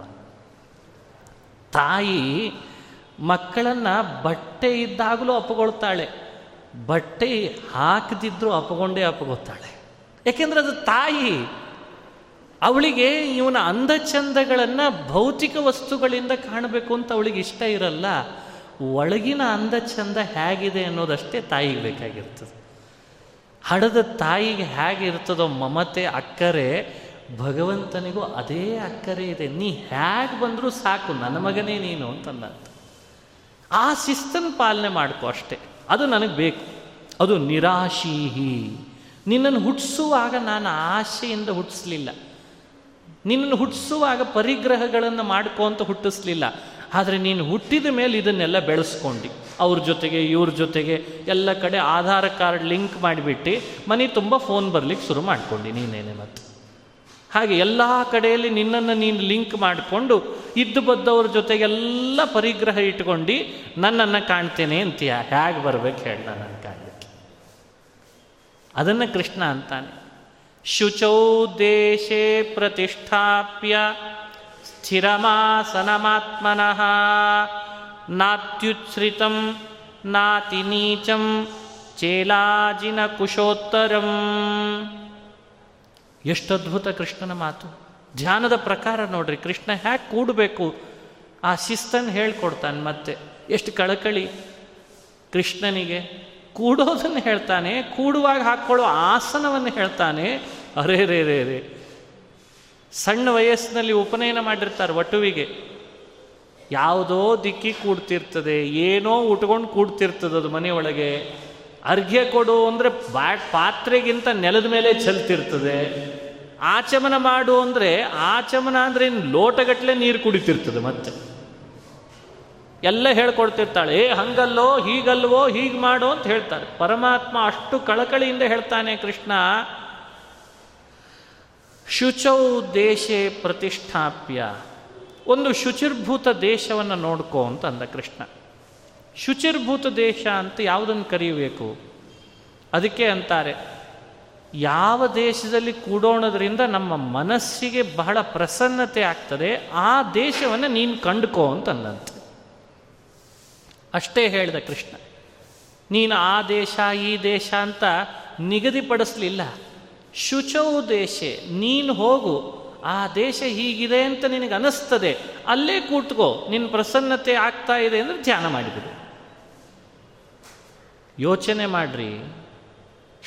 ದೇಶದ ಪರಿಣಾಮದಿಂದ ನಮ್ಮ ಮೇಲೆ ಜಾಸ್ತಿ ಧ್ಯಾನದಲ್ಲಿ ತೊಡಕಾಗ್ತದೆ ಅನ್ನೋದನ್ನು ಕೃಷ್ಣ ಹೇಳಿಕೊಂಡು ಮಾತನಾಡ್ತಾನೆ. ಸಾಕಷ್ಟು ಬಾರಿ ಇಂಥ ಪ್ರಸಂಗಗಳು ನಡೀತಿರ್ತಾವೆ. ದೇಶ ಮನುಷ್ಯನ ಮೇಲೆ ಪ್ರ, ಪ್ರಭಾವ ಬೀರ್ತದೆ. ಶ್ರವಣಕುಮಾರ ಅಂತಿದ್ದ. ಶ್ರವಣಕುಮಾರ ಬಹಳ ಪ್ರಸಿದ್ಧ. ತಂದೆ ತಾಯಂದರಲ್ಲಿ ಬಹಳ ಭಕ್ತಿ ಆತನಿಗೆ. ಆತ ತಂದೆ ತಾಯಿನ ಕರ್ಕೊಂಡು ತಕ್ಕಡಿ ಮಾಡಿಕೊಂಡು ಕಾಶಿ ಯಾತ್ರೆ ಕರೆದುಕೊಂಡು ಹೊರಟಿದ್ದ. ಇಬ್ಬರು ಪಾಪ ಹಣ್ಣಣ್ಣು ಮುದುಕರು, ಕಣ್ಣಿಲ್ಲದ ಕುರುಡರು. ಹೀಗಾಗಿ ಅವರಿಗೆ ನಡಿಲಿಕ್ಕಿಲ್ಲ ಕಣ್ಣಿಲ್ಲ, ತಕ್ಕಡಿಯಲ್ಲಿ ಕೂಡಿಸ್ಕೊಂಡು ಕಾಶಿ ಯಾತ್ರೆಗೆ ಮಗ ಹೊರಟಿದ್ದಾನೆ. ಹೋಗ್ತಿರುವಾಗ ಇದ್ದಕ್ಕಿದ್ದಂತೆ ತುಂಬ ದೂರ ಪ್ರಯಾಣ ಮಾಡಿದ್ದಾನೆ. ಕಾಡಿನಲ್ಲಿ ಯಾವುದೋ ಒಂದು ಪ್ರದೇಶ ಬಂತು. ಆ ಕಾಡಿನ ಆ ಪ್ರದೇಶದಲ್ಲಿ ಬರುತ್ತಿರುವಾಗ ಶುರು ಮಾಡಿಬಿಟ್ಟ. ಅವರಿಬ್ಬರು ತಕ್ಕಡಿ ಕೆಳಗಿಟ್ಟು ಇಬ್ಬರು ಅಪ್ಪ ಅಮ್ಮಂದ್ರನ್ನ ಬಾಯಿಗೆ ಬಂದ ಹಾಗೆ ಬೈಲಿಕ್ಕೆ ಶುರು ಮಾಡಿದ. ಸುಸ್ತು ಆಗಿತ್ತು. ಯಾಕಾದರೂ ಕರ್ಕೊಂಡು ಬನ್ನೋ ಏನೋ ನಿಮ್ಮನ್ನು ಶುರು ಮಾಡಿ ನೋಡಿದ್ರೆ. ಇಷ್ಟು ಹಣ್ಣಣ್ಣು ಮುದುಕರಾಗಿರಿ, ಮನೆಯಲ್ಲಿ ಇರಬಾರ್ದ ಸುಮ್ಮನೆ ಕಾಶಿ ಯಾತ್ರೆ ಅಂತೆ. ಬೇಕಾ ಕಾಶಿ ಯಾತ್ರೆ ನಿಮಗೆ ಹಿಂಗಂದ. ನನ್ನೂ ಕೂಡ ಇಷ್ಟು ದೂರ ತನಕ ನಡೆಸ್ಕೊಂಡು ಬಂದ್ರಿ ನೀವು. ಕರುಣೆನೇ ಇಲ್ಲ ನಿಮಗೆ. ಬೇಕಿತ್ತ ಇದೆಲ್ಲ ಅಂತ ಚೆನ್ನಾಗಿ ಬೈದ. ಕಾಶಿ ಬೇಡ, ಯಾವುದು ಬೇಡ. ಹೀಗೆ ವಿಪರೀತ ಬೈಗಳುಗಳು ಬಾಯಲ್ಲಿ ಬರಲಿಕ್ಕೆ ಶುರು ಆಯಿತು.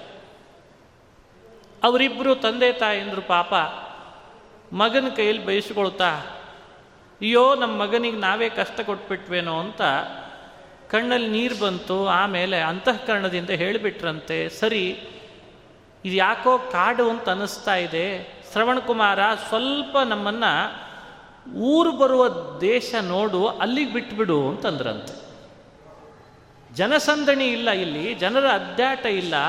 ಅಲ್ಲೇ ಯಾವುದಾದ್ರೂ ದೇವಸ್ಥಾನದ ಮುಂದಾದರೂ ಕೂಡಿಸ್ಬಿಡು ನಮ್ಮನ್ನು. ನಿನ್ನಷ್ಟಕ್ಕೆ ನೀನು ಮನೆಗೆ ಹೋಗು, ನೀನು ನಿನ್ನ ಹೆಂಡತಿ ನಿನ್ನ ಮಕ್ಕಳ ಜೊತೆಗೆ ಸುಖವಾಗಿ ಬಾಳಪ್ಪ. ಎಷ್ಟೇ ಆಗಲಿ ನೀ ನನ್ನ ಮಗ, ನಿಮ್ಮ ಮಗ, ಮಗನ, ಮಗನೇ ಅಲ್ವೇ. ಎಷ್ಟೇ ಆಗಲಿ ನಿನ್ನ ಮಗ, ನಿನಗೆ ಶಪಿಸಲ್ಲ ನಾವು, ನಿನಗೆ ಕಷ್ಟ ಕೊಟ್ವಿ ಅಂತ ಅನಿಸ್ತಾ ಇದೆ, ಹೋಗ್ಬಿಡು, ಮನೆಗೆ ಹೋಗ್ಬಿಡು. ಇನ್ನು ಸ್ವಲ್ಪ ದೂರದಲ್ಲಿ ಯಾವುದಾದ್ರೂ ಒಂದು ಊರು ಬಂದೇ ಬರ್ತಿರ್ತದೆ ಯಾವಾಗಲೂ ದಾರಿಯಲ್ಲಿ. ಆ ಊರಿನಲ್ಲಿ ನಮ್ಮನ್ನು ಇರಿಸಿ, ನೀನು ಹೋಗ್ಬಿಡು ನಿಮ್ಮ ಮನೆಗೆ ಅಂತ ಅಂದ್ಬಿಟ್ನಂತೆ ತಂದೆ ತಾಯಂದ್ರ ಮಾತು ಕೇಳ್ದ. ಸರಿ, ಹಾಗಾದ್ರೆ ಹಾಗೆ ಮಾಡ್ತೀನಿ ಅಂತಂದ ಕಾಶಿ ಬೇಡ, ಯಾವುದು ಬೇಡ. ಇಬ್ಬರನ್ನ ಮತ್ತೆ ತಕ್ಕಡಿ ಎತ್ಕೊಂಡ. ಇಲ್ಲಿ ಬಿಟ್ಟು ಹೋಗ್ತೇನೆ ನಿಮ್ಮನ್ನು ಅಂತ ಅಷ್ಟೇ ಮಾಡು ಅಂದ್ರು. ಅಲ್ಲಿ ಎತ್ಕೊಂಡ, ಎತ್ಕೊಂಡು ಆ ಊರಿಗೆ ಹೋದ. ಊರಿನಲ್ಲಿ ಯಾವುದೋ ದೇವಸ್ಥಾನ ಕಾಣ್ತಾ ಇದೆ, ಅದರ ಹತ್ರ ಬರ್ತಿರ್ಲಿಕ್ಕೇನೆ, ನೋಡು ಗಂಟೆ ಶಬ್ದ ಕೇಳಿಸ್ತಿದೆ ದೇವಸ್ಥಾನದ್ದು, ಇಲ್ಲೇ ಬಿಟ್ಬಿಡು ನಮ್ಮನ್ನ ಅಂದ್ರಂತೆ. ಅಪ್ಪ, ಅಮ್ಮ ಶ್ರವಣಕುಮಾರ ಹೇಳ್ತಾನೆ, ಇಲ್ಲ ನಿಮಗೆ ಕಾಶಿ ಯಾತ್ರೆ ಮಾಡಿ ಮನೆಗೆ ಕರ್ಕೊಂಡು ಹೋಗ್ತೀನಿ ಅಂತ ಮತ್ತೆ ಅರೆ, ಈಗ ತಾನೇ ಬೈದೆಲ್ಲೋ? ಬ್ಯಾಡ ಅಂದಿ, ಯಾಕಾದ್ರೂ ಕರ್ಕೊಂಡು ಬಂದೋ ಅಂತ ಬೈದಿ, ಯಾಕೆ ಹೀಗೆ ಮಾಡ್ತಿದ್ದಿ ಶ್ರವಣಕುಮಾರ ಏನು ಸಮಾಚಾರ ಅಂತ. ಇಲ್ಲ ಇಲ್ಲ, ನಿಮ್ಮನ್ನು ಕಾಶಿ ಯಾತ್ರೆ ಕರ್ಕೊಂಡು ಹೋಗಬೇಕು, ನೀವು ತಂದೆ, ತಾಯಿ ಅಂದರು ಮಗನಿಗೆ ಒಂದು ಸಲ ಅವಕಾಶ ಸಿಗ್ತದಷ್ಟೇನೆ. ಅಪ್ಪ ಅಮ್ಮಂದ್ರಿಗೆ ಕಾಶಿ ಯಾತ್ರೆ ಮಾಡಿಸುವ ಫಲ ಅಂದರೆ ಅಷ್ಟಿಷ್ಟಲ್ಲ ಅಂತ ತುಂಬ ಪುರಾಣ, ಶಾಸ್ತ್ರ ಎಲ್ಲ ಹೇಳಲಿಕ್ಕೆ ಶುರು ಮಾಡಿಬಿಟ್ಟ. ಆಯ್ತು ಬಿಡು, ಸ್ವಲ್ಪ ಹೊತ್ತು ನೀರು ತಗೊಂಡು ಬಾ, ಇಲ್ಲೇ ಎಲ್ಲಾದರೂ ನಮ್ಮನ್ನು ಕೂಡಿಸು ಅಂತ ಕೂಡಿಸಿದ್ರಂತೆ ಅವರನ್ನು ಅಲ್ಲಿ ಕೂಡಿಸಿದ ಇವನು ಎಲ್ಲೋ ಹೋದ. ಏನೋ ಒಂದಿಷ್ಟು ತಿನ್ಲಿಕ್ಕೆ ಆಹಾರ ತೊಗೊಂಡು ಬರಬೇಕು ಅಂತ ಎಲ್ಲೋ ಹೋದ. ಅಲ್ಲಿ ಯಾರೋ ಒಬ್ಬರು ಬರ್ತಿರುವ ಶಬ್ದ ಕೇಳಿಸ್ತು. ತಂದೆ ತಾಯಂದ್ರಿಗೆ ಶ್ರವಣಕುಮಾರ ದೂರ ಹೋಗಿದ್ದಾನೆ. ಅವರು ಬರ್ತಿದ್ದಾರೆ ದೇವಸ್ಥಾನದ ಹೊರಗಡೆಗೆ ಬರ್ತಿದ್ರು ಅನ್ನಿಸ್ತದೆ. ತಿಳಿದವರು ಒಬ್ಬರು ಕೇಳಿದ್ರಂತೆ ತಂದೆ ತಾಯಂದರು. ಅಲ್ಲ ನಮ್ಮ ಮಗ ಈಗ ತಾನೇ ಬಾಯಿಗೆ ಬಂದಾಗ ಬೈತಿದ್ದ ಸ್ವಲ್ಪ ಹಿಂದೆ ಈ ಊರಿಗೆ ಬಂದ ಕೂಡಲೇ ಏನೋ ವ್ಯತ್ಯಾಸ ಆಗಿಬಿಟ್ಟ, ಯಾಕೆ ಹೀಗಾಯಿತು ಅಂತ ಕೇಳಿದ್ರಂತೆ. ಆಗ ಅವರು ಹಿರಿಯರು ಹೇಳಿದ್ರಂತೆ, ತಂದೆ ತಾಯಂದ್ರಿಗೆ ನೀವು ಬರ್ತಿರುವ ದಾರಿ ಇತ್ತಲ್ಲ, ಕಾಡು ದಾರಿ, ಅಲ್ಲೊಬ್ಬ ರಾಕ್ಷಸ ವಾಸ ಮಾಡಿಕೊಂಡು ಇದ್ದ, ಆ ಪ್ರದೇಶದ ಪ್ರಭಾವದಿಂದ ಅವನಿಗೆ ದುರ್ಬುದ್ಧಿ ಬಂದಿತ್ತು. ಈಗ ಬಂದ ಪ್ರದೇಶ ಇದು ಒಳ್ಳೆ ಕ್ಷೇತ್ರ, ಅದಕ್ಕೆ ಅವನು ದುರ್ಬುದ್ಧಿ ಹೋಯಿತು ಅಂತಂದ್ರಂತೆ. ನೀವೇನು ವಿಚಾರ ಮಾಡಬೇಡ್ರಿ. ಇನ್ನೇನು ಶ್ರವಣಕುಮಾರನ ಬುದ್ಧಿ ಮತ್ತೆ ಹಾಗೆ ಹಿಂದಿನಂತೆ ಬದಲಾಗಲ್ಲ. ಅವನು ಕಾಶಿ ಯಾತ್ರೆ ನಿಮಗೆ ಮಾಡಿಸಿ ಪುನಃ ನಿಮ್ಮನ್ನು ಮನೆ ಕರ್ಕೊಂಡು ಹೋಗ್ತಾನೆ ಅಂತಂದ್ಬಿಟ್ರಂತೆ ಇದು ರಾಮಾಯಣದಲ್ಲಿ ಬರೋ ಒಂದು ಸಣ್ಣ ಪ್ರಸಂಗ.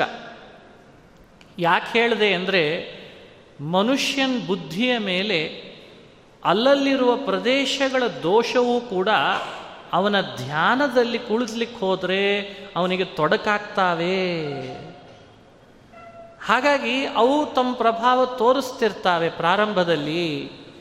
ಹಾಗಾಗಿ ಮನುಷ್ಯ ಶುಚೌ ದೇಶೇ ಪ್ರತಿಷ್ಠಾಪ್ಯ. ನೀನು ಕೂಡುವ ಪ್ರದೇಶ, ನೀನು ಪಾದ ಇಡ್ತಿರ್ಲಿಕ್ಕೆ, ಹೆಜ್ಜೆ ಇಡ್ತಿರ್ಲಿಕ್ಕೆ ನಿನಗೆ ಗೊತ್ತಾಗ್ತದೆ, ಈ ಪ್ರದೇಶ ನನ್ನ ಮನಸ್ಸಿಗೆ ಹಿತ ಉಂಟು ಮಾಡ್ತದೋ ಇಲ್ಲೋ? ಅದನ್ನು ನೋಡಿ ಕೂತ್ಕೋ ಅಂತನ್ನಂತೆ ಕೃಷ್ಣ. ಸುಮಾರು ಚರಿತ್ರೆಗಳಿದ್ದಾವೆ. ಕೃಷ್ಣನ ಒಂದೊಂದು ಮಾತುಗಳಿಗೂ ತುಂಬ ವಿಸ್ತಾರವಾದ ಅಭಿಪ್ರಾಯ ಇದೆ. ಯಾಕೆಂದರೆ ಕೂಡಿಸ್ತಿರೋದು ಭಗವಂತನ ಜೊತೆಗೆ ಮಾತಾಡಿಸ್ಲಿಕ್ಕಲ್ಲ, ಅದಕ್ಕೆ ತುಂಬ ಶಿಸ್ತಿದೆ ಅಂತಂತಾನೆ ಕೃಷ್ಣ. ಶುಚೌ ದೇಶೇ ಪ್ರತಿಷ್ಠಾಪ್ಯ. ನಿನಗೆ ಅಂತ ನಿನ್ನ ಮನಸ್ಸು ಯಾವ ಪ್ರದೇಶದಲ್ಲಿ ಕುಳಿತುಕೊಂಡ್ರೆ ತುಂಬ ಹಿತ ಅನ್ನಿಸ್ತದೆ ಅಲ್ಲಿ ಕೂತ್ಕೋ. ಸ್ಥಿರಾಸನಮಾತ್ಮನ, ಸ್ಥಿರಮಾಸನಮಾತ್ಮನಃ. ಆ ಕೂಡುವಾಗ ಅಲ್ಲೊಂದು ಸ್ಥಿರವಾದ ಆಸನ ಹಾಕು ಅಂದ ಕೃಷ್ಣ. ಆಸನವೂ ಕೂಡ ಮನುಷ್ಯನ ಮೇಲೆ ಪರಿಣಾಮ ಬೀರ್ತದಂತೆ. ಅತಿ ಭೂಮಿಯ ಸಂಪರ್ಕದಲ್ಲಿ ಮನುಷ್ಯ ಧ್ಯಾನಕ್ಕೆ ಕೂತ ಅಂದರೆ ಭೂಮಿ ತನ್ನೊಳಗಿರೋ ಕೆಲವು ದೋಷಗಳನ್ನು ಧ್ಯಾನದಲ್ಲಿ ಮತ್ತೆ ನಮಗೆ ತೊಡಕುಂಟು ಮಾಡಿಸ್ತದಂತೆ. ಅದಕ್ಕೆ ಆಸನ ಬಹಳ ಮುಖ್ಯ. ಹೇಗಿರ್ಬೇಕು ಆಸನ? ನಾತ್ಯುಚ್ಛ್ರಿತಂ ಅತಿ ಎತ್ತರನೂ ಆಗಬಾರ್ದು, ಪೂರ್ಣ ಭೂಮಿಯನ್ನು ಬಿಟ್ಟಿರಬಾರ್ದು. ನಾತಿ ನೀಚಂ ಅತಿ ಕೆಳಮಟ್ಟದ್ದು ಇರಬಾರ್ದು. ಅತಿ ಮೇಲಲ್ಲ, ಅತಿ ಕೆಳಗಲ್ಲ, ಕೃಷ್ಣ ಅಂತಾನೆ ಚೇಲಾಜಿನ ಕುಶೋತ್ತರಂ ಧ್ಯಾನಕ್ಕೆ ಕೂಡುವ ಮುನ್ನ ಇಷ್ಟು ತಯಾರಿ ನಡೀಲಿ ಎಂದ ಕೃಷ್ಣ. ಚೇಲ, ಅಜಿನ ಕುಶ ಉತ್ತರಂ. ಕುಶ ಅಂದರೆ ದರ್ಬೆ, ಅದನ್ನು ಭೂಮಿ ಮೇಲೆ ಹಾಸು. ಅದರ ಮೇಲೆ ಅಜೀನ ಹಾಕೋ. ವ್ಯಾಘ್ರಾಜಿನ, ಯಾವುದಾದ್ರೂ ಒಂದು ಅಜೀನ ಅಂತ ಇರ್ತದೆ. ಕೇಳಿರ್ಬೇಕು, ಕೃಷ್ಣಾಜಿನ, ವ್ಯಾಘ್ರಾಜಿನ ಅಂತ ಬಹಳ ಪ್ರಸಿದ್ಧ. ಹುಲಿ ಚರ್ಮ, ಜಿಂಕೆ ಚರ್ಮಗಳಿಗೆ ಅಜೀನ ಅಂತ ಹೆಸರಿದೆ. ಅದನ್ನು ಹಾಕೋ. ಚೇಲ ಅಂದರೆ ವಸ್ತ್ರ. ಹೀಗೆ ಭಗವಂತ ಅದನ್ನು ನಿಯಮನ ಮಾಡ್ತಾನೆ. ಆಸನ ಹಾಕ್ಕೊಳ್ಳುವಾಗ ಪ್ರತ್ಯೇಕ ಅನ್ವಯ ಮಾಡೋ ಹಾಗಿಲ್ಲ. ಒಂದ್ರ ಮೇಲೆ ಒಂದು, ಒಂದ್ರ ಮೇಲೆ ಒಂದು ಅಂತ ವ್ಯವಸ್ಥೆ ಮಾಡ್ಕೋ ಅಂತ ಅಂದಿದ್ದಾನೆ ಕೃಷ್ಣ ನಮಗೆ. ಹೀಗೆ ನಿನ್ನ ಆಸನದ ಪರಿಶುದ್ಧಿಯನ್ನು, ಆಸನದ ಶಿಸ್ತನ್ನು ಮಾಡಿಕೊಂಡು ನೀನು ಆಮೇಲೆ ಧ್ಯಾನದಲ್ಲಿ ತೊಡಗಬೇಕು ಅಂತ ಕೃಷ್ಣ ಧ್ಯಾನ ಪ್ರಕಾರವನ್ನು ತಿಳಿಸುವಾಗ ಈ ಮಾತನ್ನು ನಮಗೆ ಅನುಸಂಧಾನ ಮಾಡಿಸ್ತಾನೆ. ಆಗ ಹೇಗಿರಬೇಕು? ಮತ್ತೆ ವಿಸ್ತಾರ ಮಾಡಿದ ಮುಂದಿನ ಆಸನದಲ್ಲಿ ಕುಳಿತ ಮೇಲೆ ಏನು ಮಾಡಬೇಕು? ತತ್ರೈಕಾಗ್ರಂ ಮನಃ ಕೃತ್ವ ಯತ ಚಿತ್ತೇಂದ್ರಿಯ ಕ್ರಿಯ ಉಪವಿಶ್ಯಾಸನೆ ಯುಂಜಾತ್ ಯೋಗಮಾತ್ಮವಿಶುದ್ಧಯೇ. ಆತ್ಮವಿಶುದ್ಧಯೇ ಯೋಗಂ ಪ್ರತಿಯೊಬ್ಬ ವ್ಯಕ್ತಿ ಆಸನದಲ್ಲಿ ಕುಳಿತ ಮೇಲೆ ಏಕಾಗ್ರ ಮನಸ್ಕನಾಗಲಿ ಅಂತಾನೆ. ಇಂದ್ರಿಯಗಳನ್ನು, ಕ್ರಿಯೆಗಳನ್ನು ಗೆದ್ದು ಏಕಾಗ್ರ ಮನಸ್ಕನಾಗಬೇಕಂತ.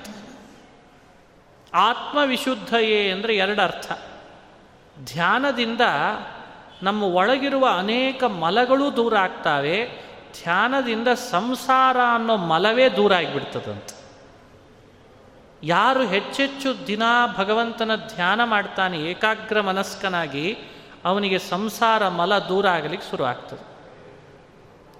ಅದಕ್ಕೆ ಕೃಷ್ಣ ಯುಂಜಾತ್ ವಿಧಿ, ಮಾಡಲೇಬೇಕು ನೀನು ಧ್ಯಾನ ಅಂತ ವಿಧಿಯನ್ನು ಮಾಡ್ತಾನೆ ಪರಮಾತ್ಮ.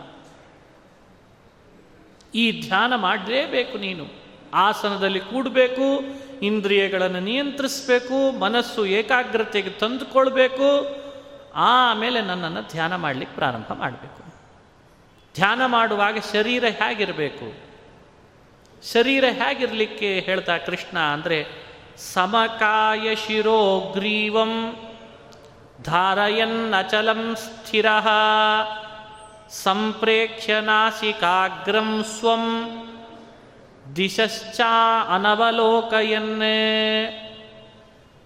ಮಧ್ಯದೇಹ ಸ್ಥಿರವಾಗಿ ನಿಲ್ಲಿಸ್ಬೇಕಂತೆ. ಎಷ್ಟು ಸ್ಥಿರ? ಕಾಯ ಶಿರೋಗ್ರೀವಂ ಕುತ್ತಿಗೆ ದೇಹ ನಿಲ್ಲಿಸಿದರೆ ಇದು ಬೇರೆ ಅಂತ ಅನಿಸ್ಬಾರ್ದಂತೆ. ಹಾಗೆ ನೆಟ್ಟಿಗೆ ನಿಲ್ಲಿಸಿರ್ಬೇಕಂತ ಎರಡನ್ನು ಸಮವಾಗಿ ನಿಲ್ಲಿಸಿರ್ಬೇಕಂತೆ. ಕೃಷ್ಣ ಹೇಳುವ ಧ್ಯಾನ ಯೋಗ ಎಷ್ಟು ಚೆನ್ನಾಗಿದೆ ನೋಡ್ರಿ. ಸಮ ಕಾಯ ಶಿರೋ ಗ್ರೀವಂ ಅಂತಾನೆ ಕೃಷ್ಣ. ನಿನ್ನ ಕುತ್ತಿಗೆ, ನಿನ್ನ ತಲೆ ನಿನ್ನ ಮಧ್ಯ ದೇಹ ನೇರ ನಿಲ್ಲಬೇಕಂತೆ. ನೈಂಟಿ ಡಿಗ್ರಿ ಅಂತ ಹೇಳ್ಬೋದೇನೋ ಅಂತ ಅನಿಸ್ತದೆ ಪ್ರಾಯ.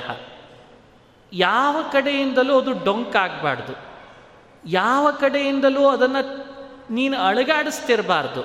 ಅಷ್ಟು ಚೆನ್ನಾಗಿ ಅದನ್ನು ನಿಲ್ಲಿಸಬೇಕು. ಕಣ್ಣಿನ ತುದಿಗಳು ಮೂಗಿನ ತುದಿಗೆ ನೆಟ್ಟಿರಬೇಕಂತೆ. ಆ ತುದಿಯನ್ನು ಈ ತುದಿಗೆ ನೆಡು. ಸಂಪ್ರೇಕ್ಷ ನಾಸಿಕಾ ಅಗ್ರಂ ಸ್ವಂ. ಯೋಚನೆ ಮಾಡ್ರಿ. ದಿಶಶ್ಚ ಅನವಲೋಕಯನ್ ಭಾರಿ ಸೂಕ್ಷ್ಮ ಪರಮಾತ್ಮ. ಕಣ್ಣಿನಿಂದ ಮೂಗಿನ ತುದಿಯನ್ನು ನೋಡು ಅಂತ ಹೇಳ್ದ. ಅಂಥೇಳಿ ಬೇರೆ ದಿಕ್ಕಿನ ಕಡೆ ಕಣ್ಣು ಹಾಕಬೇಡ ಅಂದ ಮತ್ತೆ. ಯಾವುದೋ ಬೇರೆ ದಿಕ್ಕಿನ ಕಡೆ ಕಣ್ಣು ಹಾಕಬೇಡ. ತುದಿಯನ್ನು ನೋಡು ಅಂದ. ಕಳಕಳಿ ದೇವರಿಗೆ. ಪೂರ್ಣ ಕಣ್ಣು ಮುಚ್ಚಿದರೆ ನಿದ್ರೆಗೆ ಹೋಗಿಬಿಡ್ತಾನೆ. ಆ ಕಳಕಳಿಯಿಂದ ಹೇಳ್ದ ಕೃಷ್ಣ, ಪೂರ್ಣ ಕಣ್ಣು ಮುಚ್ಚಬೇಡ, ನಿದ್ರೆಗೆ ಜಾರ್ತೀಯ? ಅಂಥೇಳಿ ಪೂರ್ಣ ಕಣ್ಣು ತೆಗಿಬೇಡ, ಧ್ಯಾನ ನಡೆಯಲ್ಲ. ಕಣ್ಣು ಪೂರ್ಣ ಅರಳಿಸಿದರೆ ಧ್ಯಾನ ಇಲ್ಲ, ಪೂರ್ಣ ಮುಚ್ಚಿದರೆ ನಿದ್ರೆಗೆ ಹೋಗ್ತೀಯ, ಧ್ಯಾನ ಇಲ್ಲ. ಹೀಗಾಗಿ ಪೂರ್ಣ ತೆಗಿಬೇಡ, ಪೂರ್ಣ ಮುಚ್ಚಬೇಡ. ಎಂಬತ್ತು ಪ್ರತಿಶತ ಕಣ್ಣನ್ನು ಮುಚ್ಚು ಅಂತ ಅರ್ಥ ಕೃಷ್ಣ. ಈ ಕಣ್ಣೇನಿದೆ, ಎಂಬತ್ತು ಪರ್ಸೆಂಟ್ ಕಣ್ಣನ್ನು ಮುಚ್ಚಿ ಇನ್ನಿಪ್ಪತ್ತು ಪರ್ಸೆಂಟ್ನಲ್ಲಿ ನಿನ್ನ ಮೂಗಿನ ತುದಿಯನ್ನು ನೀನು ಅಬ್ಸರ್ವ್ ಮಾಡು ಅಂತಾನೆ ಕೃಷ್ಣ. ಎಷ್ಟು ಅದ್ಭುತ ಕೃಷ್ಣನ ಮಾತು. ಯಾಕೆ ಬೇಕು ಬೇರೆಯವರು ಧ್ಯಾನ ಯೋಗ ಹೇಳಿಕೊಡ್ಲಿಕ್ಕೆ? ಕೃಷ್ಣನಿಗಿಂತ ಮತ್ತೊಬ್ಬ ಯೋಗಿ ಯಾರಿದ್ದಾನೆ? ಅವನ ಮಾತು, ಅವನ ಮಾತಿಗಿಂತ ಮತ್ತೊಂದು ಮಾತು ಯಾಕೆ ಬೇಕು? ಇದನ್ನೇ ಉಳಿದವರು ಕಳತನ ಮಾಡಿದ್ದಾರೆ. ಆದರೆ ಕೃಷ್ಣನ ಹೆಸರು ಹೇಳಲಿಕ್ಕೆ ಹಿಂಜರಿತಾರೆ. ಯಾಕೆಂದರೆ ಬ್ರ್ಯಾಂಡ್ ಆಗಿರ್ತಾರಲ್ಲ.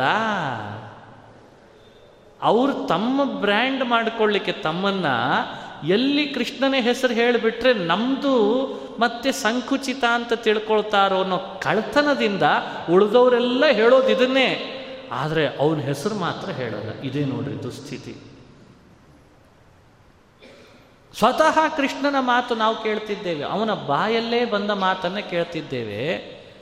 ಅವನೇ ನೇರ ಹೇಳ್ತಿದ್ದಾನೆ. ಇದಕ್ಕೆ ಯಾರೂ ಅವಶ್ಯಕತೆ ಇಲ್ಲ ವ್ಯಕ್ತಿಗಳಿಗೆ. ನೇರ ಕೃಷ್ಣನ ಮಾತು, ನೇರ ತಾಯಿ ತನ್ನ ಮಕ್ಕಳಿಗೆ ಹೇಳುವಂತೆ ನಮಗೆ ಹೇಳ್ತಿದ್ದಾನೆ. ಹೀಗೆ ನನ್ನನ್ನು ಧ್ಯಾನ ಮಾಡು. ಇನ್ಯಾರು ಬೇಕು ಯಾಕೆ ನಮಗೆ? ಇದಕ್ಕಿಂತ ಪ್ರಕ್ರಿಯೆ ಏನಿದೆ? ಸ್ವಲ್ಪ ಹೆಚ್ಚು ಕಡಿಮೆ ಆಗ್ಬೋದು ಪ್ರಾರಂಭದ ಹಂತದಲ್ಲಿ. ಯಾವಾಗಲೂ ಅಷ್ಟೇ ಅಲ್ವಾ? ಅಭ್ಯಾಸ ಆಗ್ತಾ ಆಗ್ತಾ ಸಿದ್ಧಿ ಬಂದೇ ಬರ್ತದೆ. ಕೃಷ್ಣನೇ ಹೇಳಿದ್ದಾನೆ ಅಭ್ಯಾಸದಿಂದ ತಾನಾಗಿ ಸಿದ್ಧಿ ಆಗ್ತದೆ. ಯಾಕೆ ಜಗತ್ತಿನೊಳಗೆ ಬೇರೆಯವರ ವಂಚನೆಗೊಳಗಾಗ್ತೀಯ?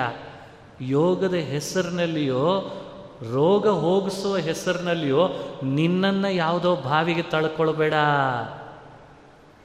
ಯೋಗ ಅನ್ನೋ ಶಬ್ದ ಏನಿದ್ರು ಕೃಷ್ಣ ಬಳಸೋದೇ ಅಲ್ಟಿಮೇಟ್ಲಿ ತನ್ನ ಸಂಪರ್ಕ ಪಡಿಲಿಕ್ಕಿರುವ ಧ್ಯಾನವನ್ನೇ ಕೃಷ್ಣ ಯೋಗ ಅಂತ ಮುಟ್ಟಿಸ್ತಾನೆ. ಆ್ಯಕ್ಚುಲಿ ಕೃಷ್ಣ ಯೋಗ ಅನ್ನೋ ಶಬ್ದವನ್ನು ಮುಟ್ಟಿಸಿರೋದು ನನ್ನ ಸಂಬಂಧವನ್ನು ನೀನು ಪಡಿಲಿಕ್ಕೆ ಮಾಡುವ ಸಾಮಗ್ರಿಗಳೆಲ್ಲ ಯೋಗ, ಇದಕ್ಕಿಂತ ಬೇರೆ ಯೋಗ ಇಲ್ಲ. ನೀ ಏನೇ ಮಾಡ್ತೇನೆ ಅಂತಂದರೆ ಸಾಧ್ಯ ಇಲ್ಲ. ಇದನ್ನೇ ಮಾಡು. ಅಂದರೆ ಇದು ಯೋಗ ಅಂತ ಆಗ್ತದೆ ಕೃಷ್ಣ. ಇದೇ ಯೋಗ ಅಂದರೆ ದೈವದ ಯೋಗಕ್ಕಿಂತ ಬೇರೆ ಯೋಗ ಯಾಕೆ ಬೇಕು? ಫಿಸಿಕಲಿ ಎಕ್ಸಸೈಸ್ ಮನುಷ್ಯನಿಗೆ ಕೇವಲ ತಾತ್ಕಾಲಿಕ ಮೆಂಟಲಿ ಧ್ಯಾನ ಅನ್ನೋ ಎಕ್ಸಸೈಸ್ ಇದೆಯಲ್ಲ ಅದು ಮನುಷ್ಯನ ದೈಹಿಕವಾದ ರೋಗವನ್ನು ತಾನಾಗೆ ಪರಿಹಾರ ಮಾಡುವ ಶಕ್ತಿ ಪಡ್ಕೊಂಡಿದೆ. ಅದಕ್ಕೆ ಕೃಷ್ಣ ಆತ್ಮವಿಶುದ್ಧಯೇ ಅಂತಂದ. ನೀವು ಪರೀಕ್ಷೆ ಮಾಡಿ ನೋಡ್ರಿ. ಆತ್ಮ ಶಬ್ದಕ್ಕೆ ದೇಹ ಅಂತ ಅರ್ಥ. ವಿಶುದ್ಧಯೇ, ಒಳಗೆ ಸೇರಿಕೊಂಡ ದೇಹದ ರೋಗಗಳು ಹೊರಗೆ ಹೋಗಲಿಕ್ಕೆ ಮಾಡುವ ಪ್ರಕ್ರಿಯೆ ಶ್ರೀಕೃಷ್ಣ ಪರಮಾತ್ಮನ ಧ್ಯಾನ ಅಂತ ಅರ್ಥ. ಇದು ಆತ್ಮ ವಿಶುದ್ಧಯೇ ಇದನ್ನು ಮಾಡಿ ತೋರಿಸಿದ್ದಾರೆ ಹಿಂದಿನವರು ಬಹಳ ಜನ. ಎಂಥೆಂಥ ರೋಗಗಳನ್ನು ಇವತ್ತಿನಷ್ಟು ಎಕ್ವಿಪ್ಮೆಂಟ್ಸ್ ಇರಲಿಲ್ಲ.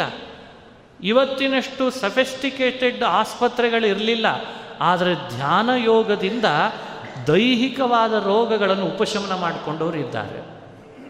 ನಿಮಗೆ ಆಶ್ಚರ್ಯ ಆಗ್ತದೆ ಅಂಥ ಧ್ಯಾನ ಯೋಗದ ಶಕ್ತಿ ಅದು. ನಾವು ಇಂಟರ್ನಲ್ಲಿ ದೇವರು ನಮಗೆ ಕೊಟ್ಟಂತಹ ಬಹಳ ದೊಡ್ಡ ಔಷಧಿನೇ ಧ್ಯಾನ. ಆ ಔಷಧಿಯನ್ನು ತಗೊಳ್ಳೇ ಇಲ್ಲ. ಉದಾಸೀನ ಮಾಡಿದ್ವಿ. ಮತ್ತು ದೇಹಕ್ಕೆ ಬರಬಾರ್ದ ರೋಗ ಬರಲಿಕ್ಕೆ ಶುರು ಆಯಿತು. ಮತ್ತು ಅದಕ್ಕೆ ತಕ್ಕಂತೆ ವ್ಯಾಪಾರೀಕರಣ ಆಯಿತು. ಅದಕ್ಕೆ ತಕ್ಕಂತೆ ಮತ್ತೆ ಇನ್ನೂ ಏನು ಸಣ್ಣ ಸಣ್ಣ ಮಗು ಇರ್ತದೆ, ಮೊದಲು ಶುಗರ್ ಟೆಸ್ಟಿನಿಂದಲೇ ಶುರು ಮಾಡ್ರಿ ಅಂತ ಅಂದುಬಿಟ್ಟಿರ್ತಾರೆ. ಕೃಷ್ಣಾರ್ಪಣ. ಏನಾದರೂ ಶುಗರ್ ಟೆಸ್ಟ್ ಮಾಡಬೇಕು. ಏನಾದರೂ ಕೂಡ ಮಾಡಬೇಕು ಇವತ್ತು. ಬ್ಲಡ್ ಟೆಸ್ಟು ನೆಗಡಿ ಆಗಿದೆ ಅಂದರೆ ಸಾಕು. ನೆಗಡಿಗೂ ಟೆಸ್ಟ್ ಆಗಿಬಿಟ್ರೆ ಮನುಷ್ಯ ದೇವರಂತಾನೆ ಆತ್ಮ ವಿಶುದ್ಧಯೇ ನನಗೆ ಗೊತ್ತೋ ನಾನು ಹಡ್ದಿದ್ದೇನೆ ನಿನ್ನ. ನಿನ್ನ ಹಡ್ದಿದ್ದೇನಪ್ಪ ನಾನು ಹೊಟ್ಟೆಯಲ್ಲಿಟ್ಟುಕೊಂಡು? ನಿನ್ನ ಎಷ್ಟು ರೋಗ ಇದೆ, ನಿನ್ನ ಪರಿಮಿತಿ ಎಷ್ಟು, ನಿನ್ನ ಶಕ್ತಿ ಎಷ್ಟು, ನಿನ್ನ ಬಾಡಿ ನಿನಗೆ ಎಷ್ಟು ಸಪೋರ್ಟ್ ಮಾಡ್ತದೆ, ಅದಕ್ಕೆ ತಕ್ಕಂತೆ ನಿನ್ನನ್ನು ನಾನು ಒಳಗೆ ಜೋಡಿಸಿದೇನೋ?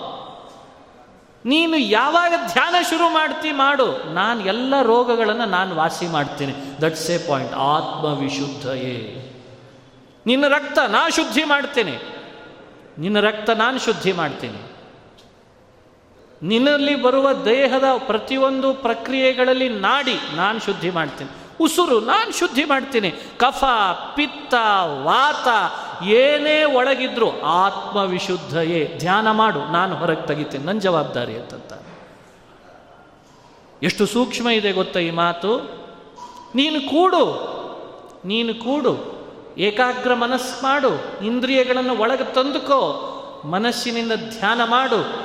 ಒಳಗೆ ಏನು ಇಂಟರ್ನಲ್ಲಿ ಫಿಸಿಕಲ್ಲಿ ಆ್ಯಕ್ಟಿವಿಟೀಸ್ ಇದೆ, ನಾನು ನೋಡ್ಕೋತಿರ್ತೀನಿ ಅಂತಂತಾನೆ ಪರಮಾತ್ಮ. ನಾನು ನೋಡ್ಕೋತೀನಿ. ಹೇಗೆ? ಅದಕ್ಕೆ ಕೃಷ್ಣ ಅಂತಿರ್ತಾನೆ ಆವಾಗ ಆವಾಗ, ತಾಯಿ ಗರ್ಭದ ಚೀಲದಲ್ಲಿರುವಾಗ, ಗರ್ಭದ ಚೀಲದಲ್ಲಿ ಆದ ವ್ಯವಸ್ಥೆಗಳನ್ನು ಹೇಗೆ ಭಗವಂತ ನೋಡ್ಕೊಂಡೋ ಹೊರಗೆ ಬಂದಾಗಲೂ ಈ ಜಗತ್ತಿನ ಚೀಲದಲ್ಲಿ ನಮ್ಮನ್ನು ಹಾಕಿದಾಗಲೂ ಅವನು ನೋಡ್ಕೊಂಡೇ ನೋಡ್ಕೋತಾನೆ. ಅಷ್ಟು ವಿಶ್ವಾಸ ನಮಗಿಲ್ಲ.